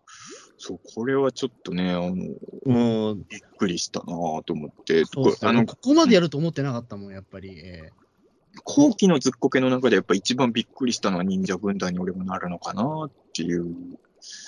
感じなんですよね。ちょっともうちょっとファンの人は語り継いでほしいんだけど、これ語り継ぐのって、もうあの、なんていうのかな、児童会長とかを語り継ぐときって、名作として語りやすいじゃないですか。ええあの、忍者軍団ってただただやべえっていう話だから、そのそうですね。バイオレンスものなんで、正直これは。この話から得られる教育的メッセージはあんまないじゃないですか。そうそうそう。でもね、あの、あえて言うと、あの、ずっこけ以外の中で結構語るんだけど、まあ、あの、夏先生って広島のはい出身ってこともあって、結構原爆のこととかいろいろ本も書いてるんですよ。うんで原爆の子供の話とかも書いてるし、あの、ずっこけ以外の話では戦時中の、まあ、戦争があるせパラレルワールドに子供が行く話とか、結構そういう話を書いてるから、その、そういうことを書きながらこういう戦争ごっこのことも書くっていうのは、俺の中では、あの、夏先生と並んでもうすごい大好きなクリエイターさんである、あの、僕はやっぱ水木しげる信者じゃないですか。うん。で、水木先生もさ、戦争で片腕失ってる人だし、戦争の悲惨さとかはすごい誰よりも語る人なんだけど、その一方であの戦艦のプラモデルとか作るのに夢中になったりする。うん。なんかそこになんか近いものを感じるんだよね。その、そうね。戦争のことは誰よりも憎んでるし、良くないと思ってるけど、それと、その戦艦のプラモデルを喜ぶこととか、戦争ごっこを喜ぶことは、あの、一緒じゃないっていうことをちゃんと分かってる人たちというか、その、やっぱちょっとミリタリーっぽいものあると、すぐ戦争と結びつけて怒る人っているじゃない、世の中に。うん。そうじゃないんですよ、決してね。っていうのはちょっと、感じたりとか、あとはあのドラえもんでもあったけどさ、その、ドラえもんのちょっと細かいとこ覚えてないけど、あの、スネ夫の戦艦と戦う話あるじゃない、はいはいはいはい。あの、なんか、戦争の虚しさをドラえもんが語るシーンとかあるじゃないですか、あれでも。うん。なんかそれに近いものもあって、この忍者軍団も、このように戦争というのは些細なことから始まってしまうのであるみたいな字の文がちょっとあって、ちょちょっと多分ね、ちょっとそういうところはあるのかなと思って、ですね。ね些細なことから戦争は始まってしまうっていうね。すんごいっすよね。だからそう思うとね。だからやっぱりその、那須先生のペーソスとかやっぱりすごいやっぱりそこ出ますし、まああとね、忍者軍団は特にあの、後書きもすごい好きだった記憶があるんですけどね。後書きでどんなこと書いてあったっけ？やっぱりだからその、先ほど中田さん言ったように、やっぱり子供の頃やっぱりその、ね、そういった戦争ごっことかをすごいした世代でみたいな。そっかそっかそっか。そう、だから、そこなんだよね。やっぱりその戦争反対と戦争ごっこ楽しむっていうのは分けて考えないといけないんだよね。うん。うん。だ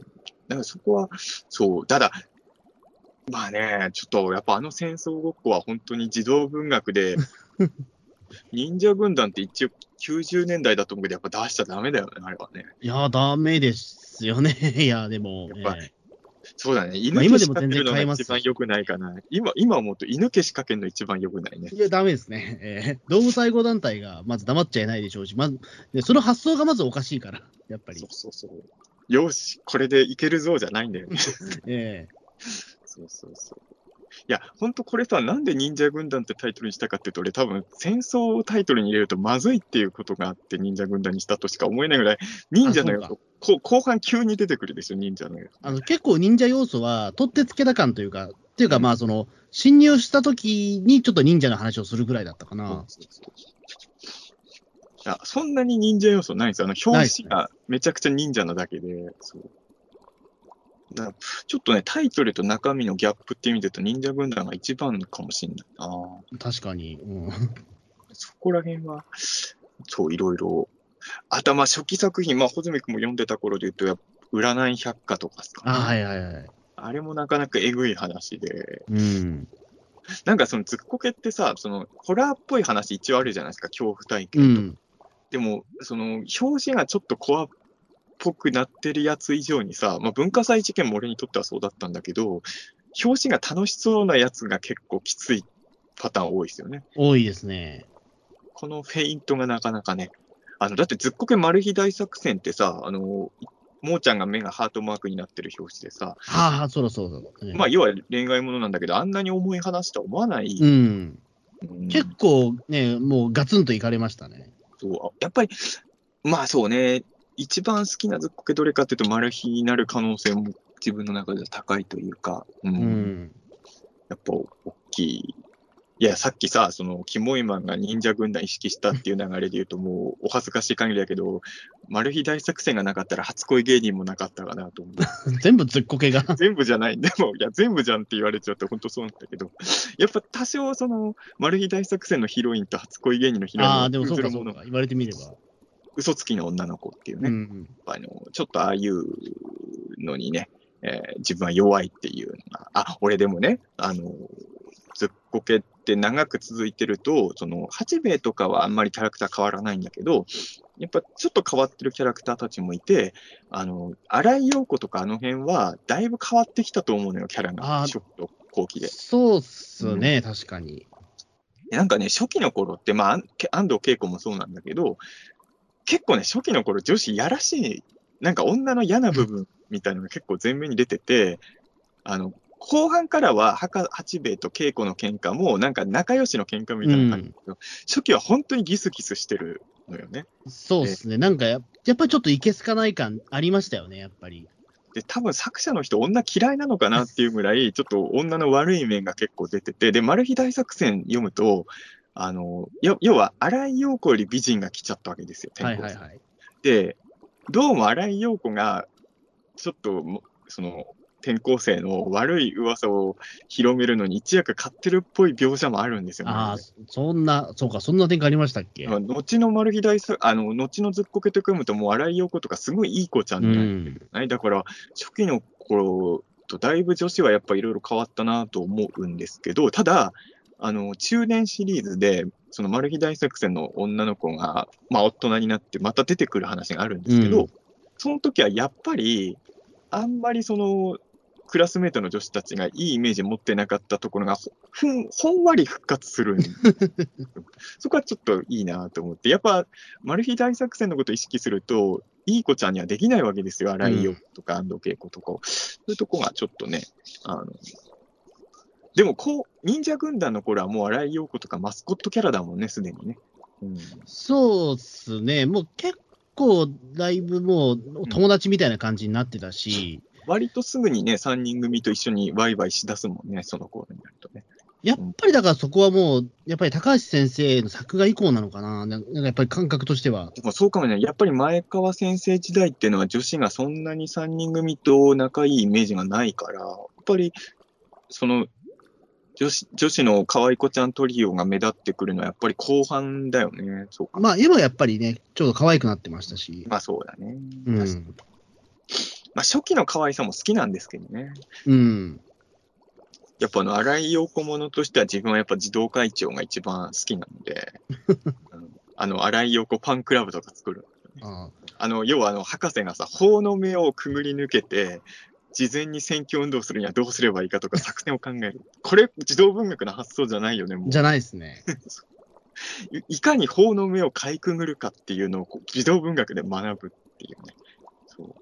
あれはやっぱり名作でしたよね。あ、そう、いやファンクラブ俺でもねといえば、中田さん、ずっこけファンクラブって入ってました？入ってた入ってた。手帳も持ってた。うん。俺、実は入れなかったんですよ。クイズ答えれなかったの？いや、あのーだからほら、僕はそのずっこけに目覚めたのが遅くて、うん。問題の数が膨大になってるんですよ。ああ、そっかそっか。でしかもその、うん。ねえっと、買ってもらえないやつもあるんで、その新しめのやつは、うんそのハードカバーだから高いから買ってもらえなくて、その文庫版のやつを買ってもらってるんで、半分ぐらい答えられないんですよ。そうかあのファンクラブはあれ、あれでもね、一作につき1問ずつ問題が出てて、それを何、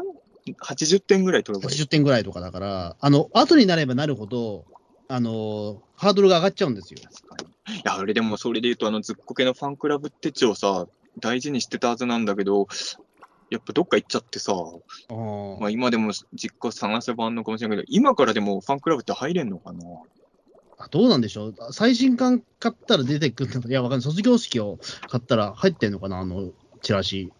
や、俺別にあの、ずっこけは今でも読み返してるから、今でも点数取れる自信あるから、もう一回ファンクラブ入り直してもいいけど、手帳、手帳欲しいなと思って。ああ、ねえ。うんあの、なんだろう、僕だからそれで言うと、あの、ファンクラブのなんかその、ほら、最新刊買うと必ずその、ちょっと通信みたいなの入ってるじゃない？ですか。そうそう。通信みたいなのずっこけ通信ね。はい。あれのファンの、ファンのその、熱さに俺はちょっと恐怖を感じた時期。恐怖は感じなくて。いやいや、ないや、だからその女性ファンめちゃめちゃ多かったじゃないですか。あの、イラストとか稿とかがあるからね。その結婚するのは誰がいいとかっていう、ああそこの女性の熱さが子供頃に怖いなと思ってましたけどなん、かすごい八兵衛が美化されたイラストとかよく載ってたよね。ちょっとあれを恐怖感じましたね。恐怖なんだ。今、自分とは違う感覚ってこと？そう、わ、わ、なんだこれと思って。でもまあ、今のだってみればそういった、そのアニメにガチ恋する女の人とかわかるから、あれなんですけど、でも当時俺そんなの想像もしてないから、あ、でも俺ももしかし結たら構怖かったです。最初にそういう層を知ったのはずっこけだったのかもな。そうですね、ずっこけか多分忍たま乱太郎のどっちかなんですよ。あまあ、俺世代的に言うと、乱太郎はちょっと、あ、後からあの、ええ結構大きくなってからなんで、そういう意味ではずっこけだったのかもな。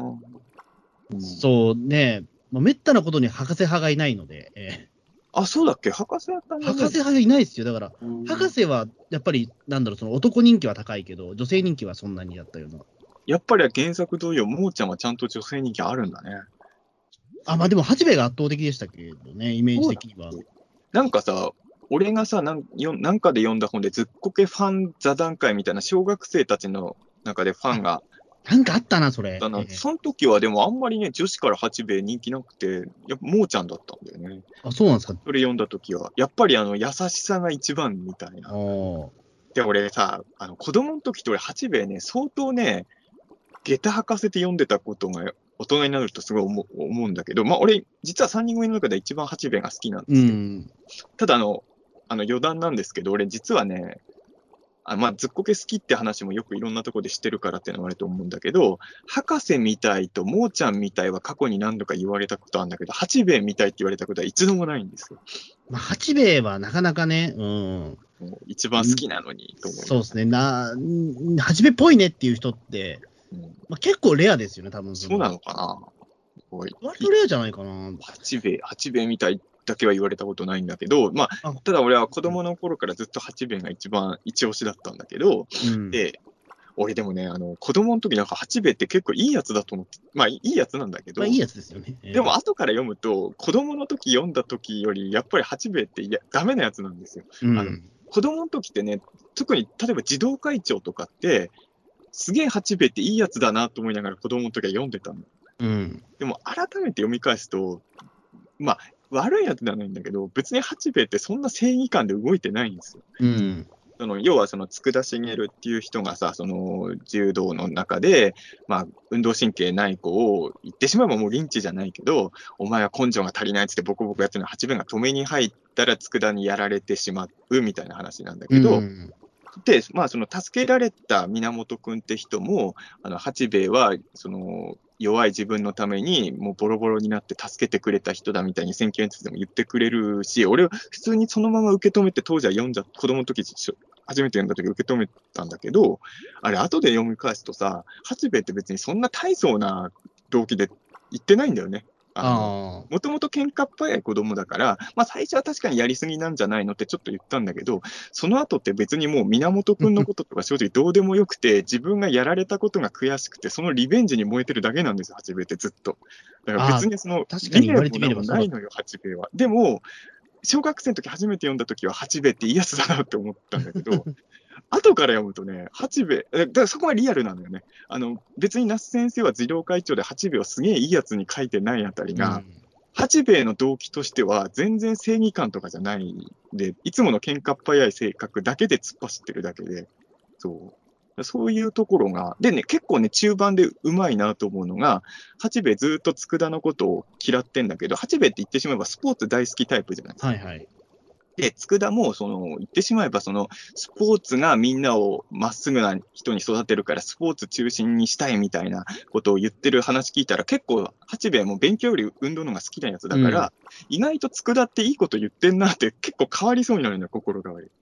もともと八兵衛ってその正義感で動いてないから、結構あっさり変わりそうになるんだけど、そこでもーちゃんが、その、弱者の立場に立てるもーちゃんが、八八兵衛が揺れ動いてるのを止めるみたいなのとかあったりする。だから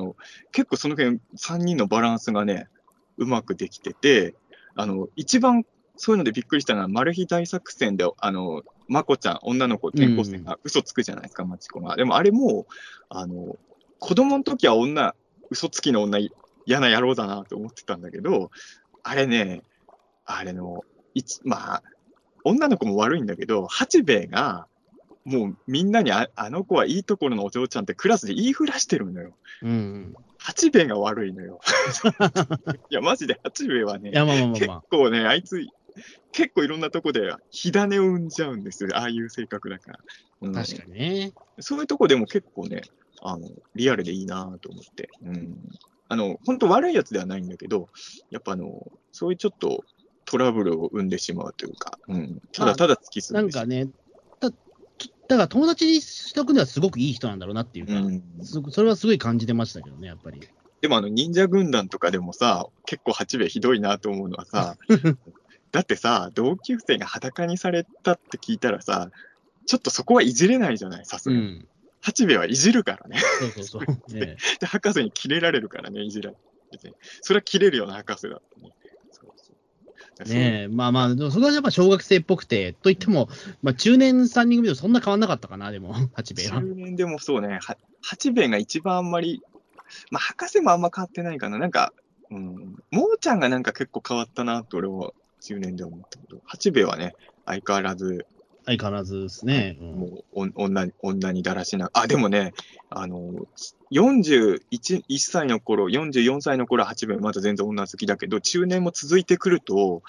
八兵衛もね、もうだんだん楽しみがなくなってくるんですよ、やっぱ。へえ。なんかその、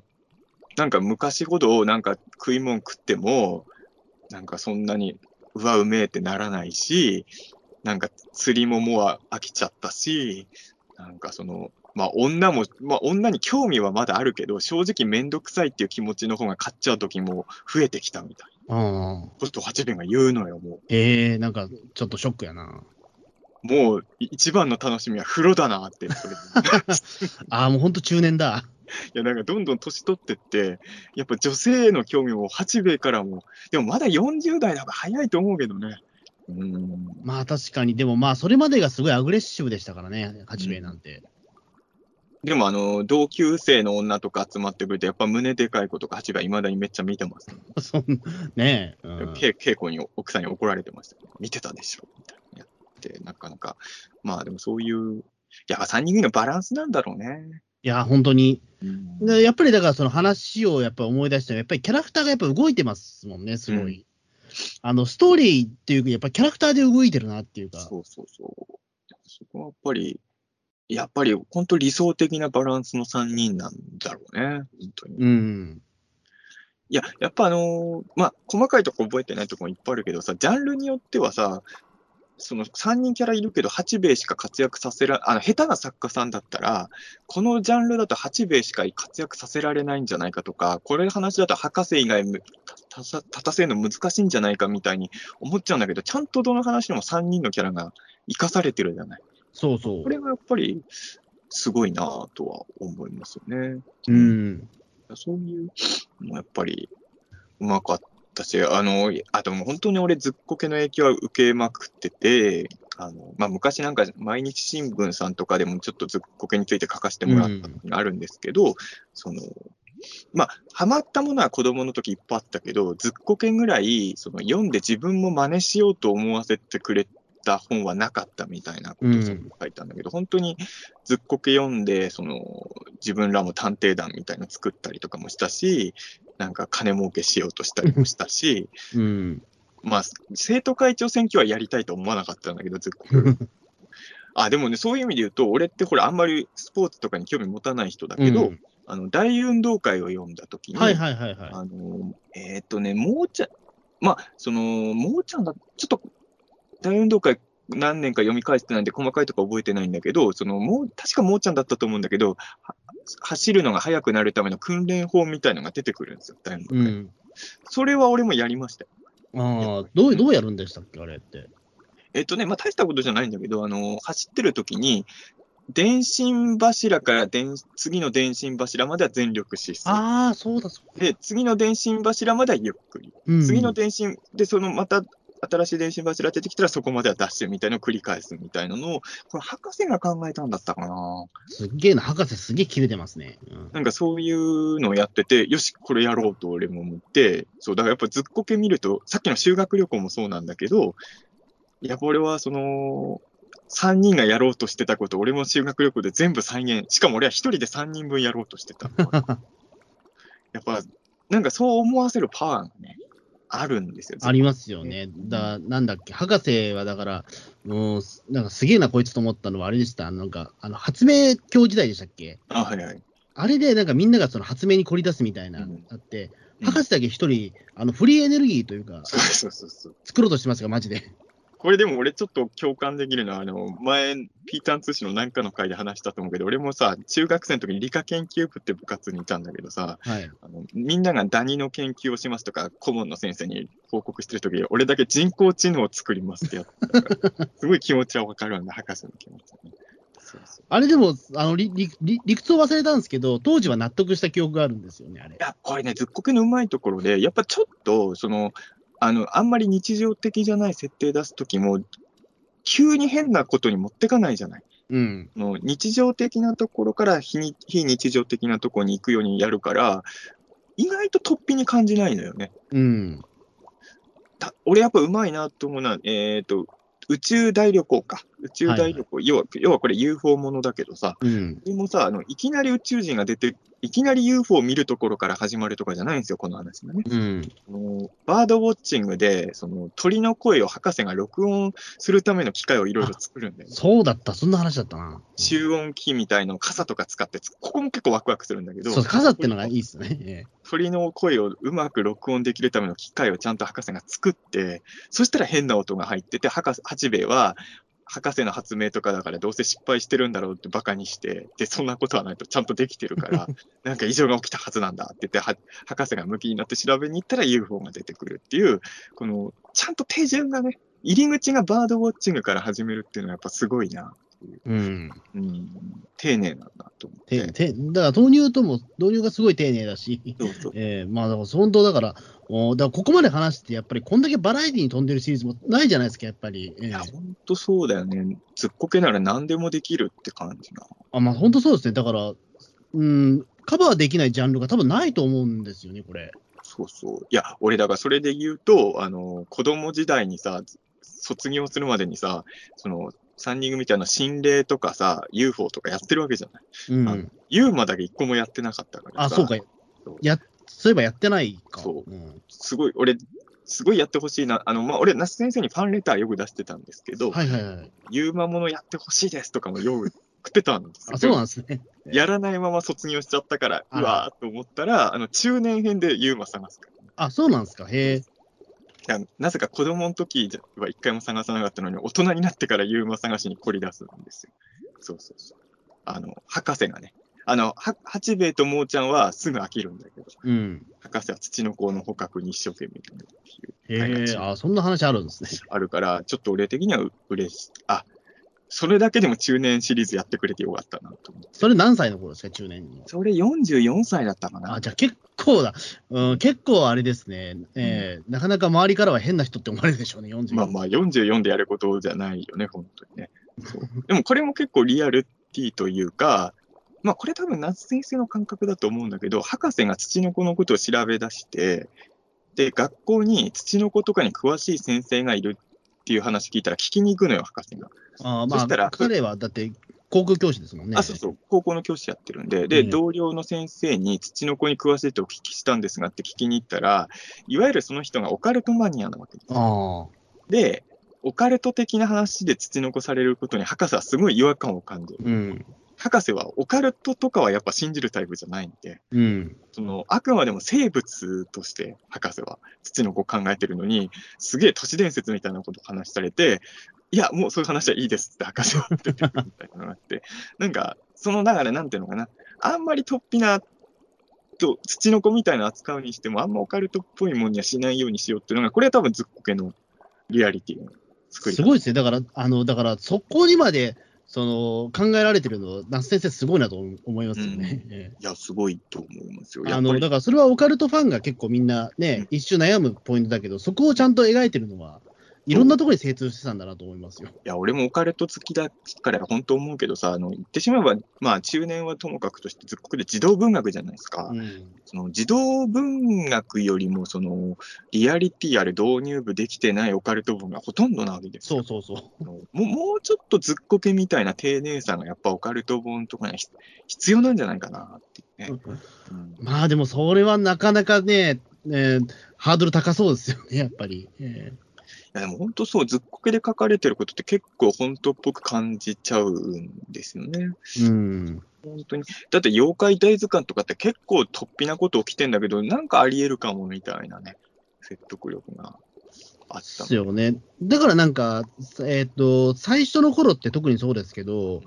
あの、だからなんかありえそうな話と結構突飛なものって結構織り交ぜてやってるなというか、そうだったかな？まあまあ、うん、多分そうかもしれない。うん。割とそのね、なんかタイムスリップする翌日にはまた、なんだろう、割とありそうな話をしたりとか。ねそうね、時間漂流記の次が事件記者なんですよね。あ、そうか。じゃあそこは結構、え事件記者も俺は影響をめちゃくちゃ受けて、それこそ真似したけど、えうん。あの、できなかったのはあれだね。メルシーと風月堂の食べ比べだね。あれだって、まあでも、元の会社はなんとなくわかるけど、ええあれさ、もーちゃんがさ、あの、学、学級新聞のさ、記事でどっちのが美味しいかを調べたいって言ったらさ、どっちの店もタダで試食してくれる、させてくれる、大量に。あれ子供の時ときめいたんだけど、実際にやってもうまくいかないですよ、あれうん、いかないです。そう、全然ダメだった。俺一回試したのよ、本当に。あ、本当ですか？うん、俺、あのー小6の時に、俺も壁新聞とか作ってたのね、小学生の時。あのあ、でも壁新聞憧れたな、あれでやっぱり。ええ漫画とか書いてたのよ。うん。俺、本当にあの、そういう意味で言うと、小6の頃と何も変わってないって話だけど、あの頃、ま、あの、星食いとかの漫画を作って、楽器を新聞に書いてたんですね、僕はね。で、その、ずっこけを読んでたから、あの、もしかしたら新聞記者って言えば、ただで飯が食えるんじゃないか。お菓子買えるんじゃないかなと思って、学校の帰りに、あの、お菓子屋さんに行って、学級新聞でお菓子のこと書きたいと思ってるんですけど、って言ったら、はぁ、みたいなって言われて、なんか、い全然試食させてくれる流れにならないから、あ、これ自分で買わなきゃダメなんだってなっていう、すごい切ない気持ちになった。あ、でもちょっと俺もなんか真似した記憶あるぞ、それなんか。俺ほぼ中澤さんと同じような記憶あるぞ、俺、それ。やっぱみんなあれ真似したくなん、いや、子供からしたらさ、ただでお菓子食べれるってもう夢のような話じゃない、俺、うんお菓子じゃなかったと思うんだけど、なんか、あの、と食べ新聞に取り上げるんで、うん。あの、なんかお願いしますって言った記憶あるぞ、俺。ああ。なんだ、なんだったかな？でもあれは本当真似した。あ、それで言うと、あの、初めて名刺作った時俺受験記者のことすごい思い出したね。あそうそうそうそう、え名刺作るくだりが結構ね、ワクワクする感じの書き方なのよね、この受験え記者。うん。うん、それはすごい覚えてますけどね。うん、そう、やっぱ真似したくなるのよ、ずっこけはとにかく。ですね、やっぱり。いろいろ、まあ、忍者軍団は真似しちゃダメだけど、まあね、えでもあれも真似した子でもいるかもしれないね。えねえ。まあ、俺まあ、実際俺は卵はちょっと真似したけど、ええあでもダメだと思ってやめましたけど。どうしても喧嘩に勝ちたいときは相手に下下剤混ぜ下剤をま 飲ませればいいんだみたいなのは。そう、それはやっぱ俺、ちょっと子供心に感じたもん、もう本当にどうしても勝たない相手がいたときは、相手に何とかして下剤を飲ませようっていうね。そう。うん。だから、まあ、あとね、まあ、できたところで言うと、俺は、あの、博士を見習ってお茶漬けを食べることになったことぐらいですかね。あーうんあれやった？あの、は博士、博士憧れトイレで本読む。あ、それは俺ね、真似できなかったです。そう俺も実はやんなかったんだそれうん、お茶漬けはやりました。ええあね、博士お茶漬けだもんね。そう、ええおあの、お茶漬けはそれまで食べたことなかったけど、ずっこけ3人組出てるからお茶漬けを食べました、俺。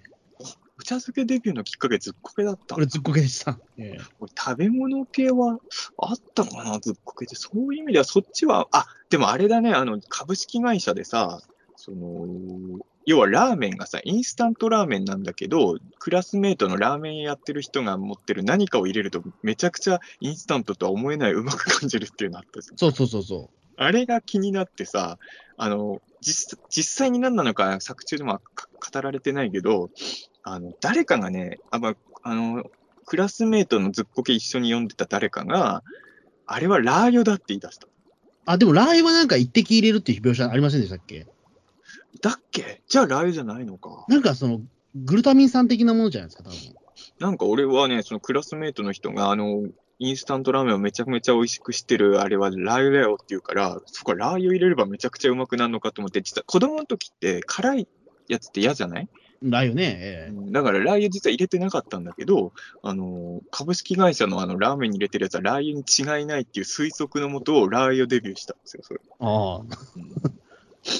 でもそんなに飛び抜けてうまくなるたりはしなかったから、ん？とはちょっとなりましたけどね。あの、だからなんだろう、僕はだからその、えっ、と、読んだのが、えっ、と、株式会社読んだの多分小6ぐらいだけど、うんあの、シナチクって謎の食べ物でしたね。ああ、確かにそうだね。いや、メンマのことなんですけど、うんその、シナチクってもう今使われない言葉なんで確か、に。あの、シナチクを入れるっていうふうにな、なんだろう、シナチクはと思って、お母さんに聞いた覚えがありますよ。ああ、でも本当株式会社って名作だから、株式会社だけど思い出すことい、あの、喋ってて思い出すね、いろいろね。そうですね。ええやっぱりあの、スーパーとかで値段見たもん。あの、サイダーとか。はいはいはい1はい。本30円のサイダーとかあるじゃない、スーパー行くと。うん。なるほど、これを仕入れて100円で、いや、90円で売っても70円も儲かるんだみたいな、なんか、やっぱちょっと、まあ、さすがに俺、食べ物とかは売らなかったけど、あの、ちょっと考えたよね。うん。俺は結局株式会社の影響で、まあ、あの、自分で作ったものを売ったりはしたけど、食べ物にはさすがに手出さなかったけど、食べ物はやっぱりちょっとリスクがね。そう、んそれはまあね、ずっこけの中でもね、語られてるけど、やっぱ食べ物は、ただあの、なんか、俺の弁当好きとかっていうのは株式会社の影響大きいのかなっていう。なんか俺弁当って好きなのよ。あ、はいはい。なんか同じ食べ物でも弁当箱に入ってるだけでちょっとテンション上がるっていうのは、ちょっと株式会社の影響なのかもなっていうね。と、あと株式会社ってもう、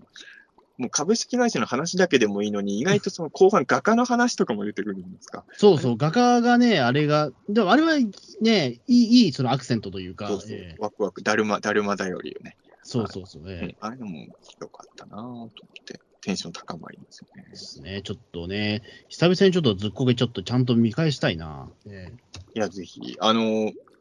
まだ何冊か、ほどんくんの家に残ってるんでしょ？あ、残ってると思うんですけど、でもだいぶお押し入れの奥とかかな、多分。俺もほんとさ、ずっこけ今めちゃくちゃ、ずっこけ以外もまあ、那須さんのやつめっちゃ読み返したいんだけどさ、部屋のどこにある？まあ、あと、まあ正直実家に置いてきてるのも結構あるじゃないですか。うん。実家にね、まあ今、ちょっとコロナのあれで帰れないんであれですけど、ちょっと帰ったら、実家の方がまだね、取り出しやすいとこに結構あるんだよ。だから、パッと読めるのになっていう。今まあ全部文庫になってるから、割と手に取りやすくはなってるかなと。ええうん、そうそうそう。今の方がね、読み返しやすいはずです。ね、やっぱり、うん、やっぱりあの、ハードカバーは高かったから。ええまあ子供にはね、やっぱり、いや、だから俺結構半年で一回のお楽しみでしたから、本当に。たまに本屋さん連れてってもらって、なんか本一冊選んでいいぞっていう時に、結構悩んだのよ。まあ俺は割とずっこけそういう時に買ってもらってたんだけど、うちの妹とかがその小学何年生とかを買うわけですよ。うん。どっちにしようかって結構悩んだの俺も。雑誌雑誌だといろんなものがついてるじゃない。そうそうやっぱり。ずっこけだと、ね、だからずっこけたい雑誌だったね、俺の中で。うん、うん。そこは結構。あ、そうだ、だから、今思い出したけど、ずっこけ3人組って、だから次回作絶対予告されてましたもんね。そうそうそうそこが。あれとかも強かったなと思って。そう、やっぱりあの、半年間、その、あ、じゃあ次はなんだろう、そのね、うんずっこけのなんかね、あの、あ、忍者軍団なんだと思うと、すんげえその半年間がワクワクするんですよね。やっぱあの予告出されてるシステム、まあ、ごあのあの時期のゴジラもそうだけど、やっぱ出しとくって大事だよね、次は。大事ですよね。えそれでワクワクしていくとずっと持続するっていうの。俺さ、実物一回も見たことないんだけどさ、あの、ずっこけファンクラブ開放にさ、載ってたけど、あの、ずっこけの日記帳が出てたらでしょ？えな、なんですか、それは？あ、し知らないですか？いや、俺も実物見たことないんだけど、なんかずっこけ3人組の日記帳みたいのが売ってたらしいのよ。手帳みたいなもんですか？多分ね、もうちょっとあのずっこけの単行本っぽい形なんだとで、中が日記になってて、ずっこけ3人組っぽい表紙の日記帳が出てる。でも俺書店で並んでるの見たことないんだよね、一回もね。そうそう。それもちょっと欲しかったんだけどね。でも、ちょっと高かったから、やっぱり日記買うよりは本買った方がいいかな。まあまあ、そうですね。ええでもちょっと欲しかったんだな、3人組の日記帳とかもね。ああ。いろいろ、ずっこけはね、なんかグッズとかも、いろいろ欲しいもんが結構いっぱいあったんですけどね。そうですね。テレビアニメのやつは結局一回も見なかったしな。テレビアニメはね、あの、俺何回か見たんだけど、いや別に、うん、まあだから、ずっこけと NHK のドラマとかも何度か、一回関西弁になった時もあったでしょ、ドラマで。あ、それは全く覚えてないです。なんか、なんかね、ドラマ版は、あ、違う、なんかテレビアニメ一回だけなんかやったのを覚えてるんだけど、なんかオリジナルストーリーで。あのね、や、あの、なんかずっこけ漫画版みたいのも一回出て、漫画ありましたね。えー、それも見なかったな、結局。まあそういう意味で言うと、ずっこけってのはやっぱ那須さんの文体じゃない。唯一面白かったのは、あの映画でね、怪盗 X の映画が実写版であって、それは結構面白かっりましたね、それ。えー見なかったけど、けど。それは意外と見れたんだけど、ああとば別に俺全部見たわけじゃないから、あの俺の見てないやつで傑作のメディアミックスもあるのかもしれないけど、自分が見たもんで言うと正直やっぱメディアミックス作品でずっこけでいいなって思うのはあんまりなかったんですよ、正直。やっぱりその実写にしても、やっぱりいや、やっぱ博士はあの口元じゃないと俺嫌だなっていう時ありますからね、やっぱり。まあ、でもアニメでもダメだったんでしょ？まあ見てないですけど、いや、その時はもう完全にずっこけ忘れちゃってたから。いや、なんかね、アニメも全話じゃないけど見てたけど、やっぱりちょっと違うなってうなっん。て、うーん、なんか、なんだろうね、やっぱずっこけの面白さって独特の語り口とかが大きかったのかなっていう。あと、やっぱ絵とかドラマで表現すると、本で読んだ時ほどのリアリティがやっぱ感じられなくなっちゃってたのかなっていうのがうん。自分にとって大きくて、やっぱり僕はだから、そういう意味で言うと、ずっこけに関して言うと、分子、活字のずっこけ一筋みたいなところがあって、漫画とかも最初の一巻だけは買ったんだけど、それだけだったかなっていう。うん。あ、小泉君ってあれですか？ず夏先生にファンレターとか出したことある？あ、出さ、出してないですね。あれね、多分ね、あの、俺はいろんな人と話しててなんとなく分かったんだけど、おそらく那須先生は、あの、どんなファンレターもちゃんと目を通して、あの、ちゃんとその内容に合わせたお返事をどうも出してた人っぽいんですよ。おおそおそらくですよ。あの、俺がいろんな人の話を聞いた限り、多分、そんな感じがして、自分はあの、最初に出したのいつかわかんないけど、多分小学校高学年ぐらいの時に初めてファンレター出して、お返事もらって、はい。やったーな、那須先生のお返事いただけたみたいに言ったんだけど、そうで、あの中学生になると自分作家志望だったじゃないですか。うん。そのファンレターと一緒に自分の書いた、まあ、当時パソコンとかワープロ使いながら手書きですよ。はい小学生の手書きの文字ですよ。あ、まあ中学生だけど、まあ、俺の字があんま上手くないのは、細木君知ってるじゃないですか。うん、まあ、はい。中学生の自分が書いた原稿を100枚以上送ったんですよ、ファンレターうわ すごいね。そしたら、那須先生、あの、全部明らかに読んでお返事くれたんですよ。えなんか便箋7枚使って、その、なんかすごいもう、なんか適当にごまかし、お茶を、あの、面白かったですねとか力作ですね、うんじゃなくて、なんかここはすごい良かったとか、ここは伸ばした方がいいよとか、ここは中澤君の弱点だと思うから、直すといいと思いますみたいなのすんげえ丁寧にビシえッとええたの来て、それは未だに本当宝物ですけそうどで、すよね。それは確かに。うん。で、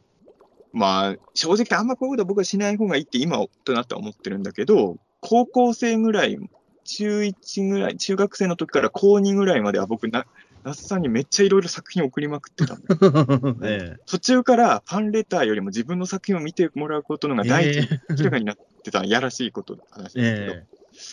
で、そのたんびに那須先生が毎回ちゃんと批評してくれるから、あの、ここはこうした方がいいよとか、あと、なんか送った時に、あの、こういうコンクールがあるから、この、このコンクールにこの作品ちょっとあれ、あの、ある程度直したら出してみたらどうですかとか、毎回すんげえ丁寧に。ええあ、じゃあもう、ねもうだから通信指導みたいな感じになってますよね、もう。ただでですよ。あすごいですね。えや、本当は、だから、あの、高2の時にさすがにこれはご迷惑だと思って、えああまあね。あえのようやく気づいて、そこからはまた普通のファンレターを時々出すようなえ感じになったんですけど、そう。でもね、多分その、さっき言ったあの、キモイマンとかがもう、まあ、初恋、あの、マル秘大作戦とか自分の作品にめちゃくちゃ影響してるっていうのもそうだけど、多分あの、あの時那須先生の優しさに甘えて作品のひ批評をバンバン、あの、アドバイスもらい続けてたことは絶対自分にとってめちゃくちゃでかかったと思うんで、うんまあ恩人ですよね、そういう意味ですね。今でもそういう話聞かないですもんね、やっぱり。まずあとう、んいろいろあるからさ、まず送ることが良くないじゃないまあ、今ね、だからその、いろいろ、やっぱりね、まあ個人情報を読んでもあるから、うん割と昔はね、緩かった時代もあるからあれですけど。だって俺あれだよ、あの、ポプラ社宛てに送ったんじゃなくて、ナスさんの家に直接住所送ってたよ。当時ね、今はだどうかわかんないけど、当時はずっこけに那須先生の普通に家の住所が載ってたの。載ってましたよね、本当に。えだから普通にあの、広島の那須先生の家に送っ、あ、あと俺、だから那須さんの家族も知ってるのよ。あのーあの、年賀状に、あの、えあ家族の、あの、長男は、なんとか、い何々に今ハマってますとか、なんか家族全員共用の年賀状みたいなの印刷してたみたい。ええそれをファンにも送っちゃうんだ。うん。で、直筆でナスさんのやつが何行か書いてあったけど、あの、年賀状の時期になると、なんかもう、毎年ナス、ナス家の家族事情が送られてきて、ええそういいのかなってちょっと思ったけど、そうそう、ありがたく、そうそう、読みさせても。いや、でもね、で、俺はやっぱりその体験してたんだけど、あの、なんかいろん、この話を時々すると、私もお返事もらったことありますとか、ちゃんと内容に対するお返事でしたみたいな、みんな言うから、多分全員にそうしてたんだろうなっげえ。て。で、俺は那須さんのファンだからよく知ってるんですけど、那須、まあ、こう、その後どうなったか知らないけど、那須先生は90年代前半までは、あの、自分のことを褒めてくれた人の名前は全部リストにしてたらしいです。いいでしょ。とても素敵なエピソード。すんげえ人間っぽくていいですね、それ。えだからそれがそれがいつまで続けてたかわかんないんだけど、俺も2010年代になってようやくあの毎日新聞さんでずっこけを進める記事を書けたから、えはい。まだそれを続けてくれてたら、那須先生は中澤武史の名前もリストに入れてたはずなんですけど。その頃まで続けてたかどうかちょっとわかんないですけどね、それは。うん。ですね。でもそう、多分そういう、なんかね、なんか、ファン、ファン思いというか、うんやっぱり今、そうね、なかなかそれできる人いらっしゃらないですし、ねまああの俺も一応作家デビューしたとたまに送られてくるんですよ、年に何回か。うん。小説家志望なんですけど、読んでいただけませんかみたいなのあるんだけど、あの、これね、短編とかならまあともかく、アマチュアの人が書いた長編小説、まず読むことすら無理ですよ。うん。あの、感想を丁寧に書くのももちろんできないけど、まずそもそもアマチュアの人が書いた100枚ぐらいの原稿を読めないじゃないですか。まあそうですね。うん、だから、いや、那須さん、なんで読んでくれたんだろうって正直思うけどね、今と。すげえな多分。だそれこそ中澤さんだけじゃなくて、いろんな人も多分送ってましたいや、だと思うよ。で、多分全員に那須先生は作品とか送ってきた人に関して言うと、多分全員にアドバイスしてたと思う、絶対。すげえ。じゃあ、ナスチルドレンがもうたくさんいる可能性がありますね、だそうは。と思うのよ、本当にね。うん。だから、いや、正直ね、自分も今ぐらいの感じだと、ナスチロトレンって言っても、ナスさんの名誉にそんなにならないから、まあ、もうちょっとね、頑張ったら、いかにナスさんの影響を受けたかって、もっと大々的に言いたいんですけど、今言ってもね、ちょっとあれ、うん。あれですけれど、うん、だから、まあ、ちょっとナスさんに申し訳ないなと思うのは、まあ、手紙のやり取りはだから結構ずっと続けてたんですよ。まあ、それもあって、はい。やっぱり、ちょっと那須先生の訃報っていうのは、まあ、自分がずっと那須さんの作品読み続けてたのも、そういう関係があったっていうのも、あ、込みだったと思うんですけど、あのやっぱ、まあ、あの、作家デビュー作、ずっと作品送ってなかったけど、デビューした後はすぐ本とかも送って感想いただいたりしてるん。やっぱ、まあ、いろんな、まあ、あいろんなことがあって、えーどっちかっていうと小説以外の仕事に集中しだしちゃったじゃないですか、自分が。あここ数年ね。で、その、那須先生も、まあ、あの、那須先生に、まあ、番組に出てる話とかもしてたのね、手紙とか。はいで時々それの感想とかも、あの、もらったりしてたし、あの、あの、星食いのぬいぐるみなんかね、あの、那須さんの、な長男さんか誰かの家に飾ってあるらしいんですよへえ、そうなんですね。そうそうそう、ぬいぐるみも送ったりとかしてたんだけど、あの、夏先生にね、あの、次、次の小説も、あの、楽しみにしてます的なことを結構前に言われたきり、あの、そっちじゃない本とか、妖怪図鑑とか出しちゃったんで、ちょっとそれが、次の小説、いい加減出さなきゃなとか思ってたら、この訃報が来てしあまったんで、それはちょっとね、あれだった。まあ、那須さん的にはね、僕がユーマ研究家でやってることとか正直どうでもいいじゃないですか。まあ、どう、どうなんでしょう。わかんないですけど、それは。やっぱちょっとそこはね、まあ、申し訳なかったなっていうか、もっと小説頑張れよっていうところなんですけどね。うん。うん。なんかそういうのはいろいろ感じ。ただ一応本当に、基本お返事ちゃんとしてくださる方だったんで、あ、それこそ銭金とかの感想も聞きましたあ。すごいですね。銭金、そう、銭金の話なんて先生に伝える必要一切ないんだけど、うん。そうそうやっぱあれ僕の初めてのテレビ出演だったから、さすがに銭金の後はたけしさんの番組出るまでは、那須さんに番組の話は一回もしなかったけど、銭金の時だけ言ったんだよね、那須さんに。確かビデオも送った気がする。ああ、だそこで言うと文通だけど、最も多分中澤さんを結構古くする人たちよね、だからそう思うと。あ、でもそうだと思う。あの、うん本当にだって中学生、まあ、小学6年生ぐらいから自分がどういう道を歩んできたかを、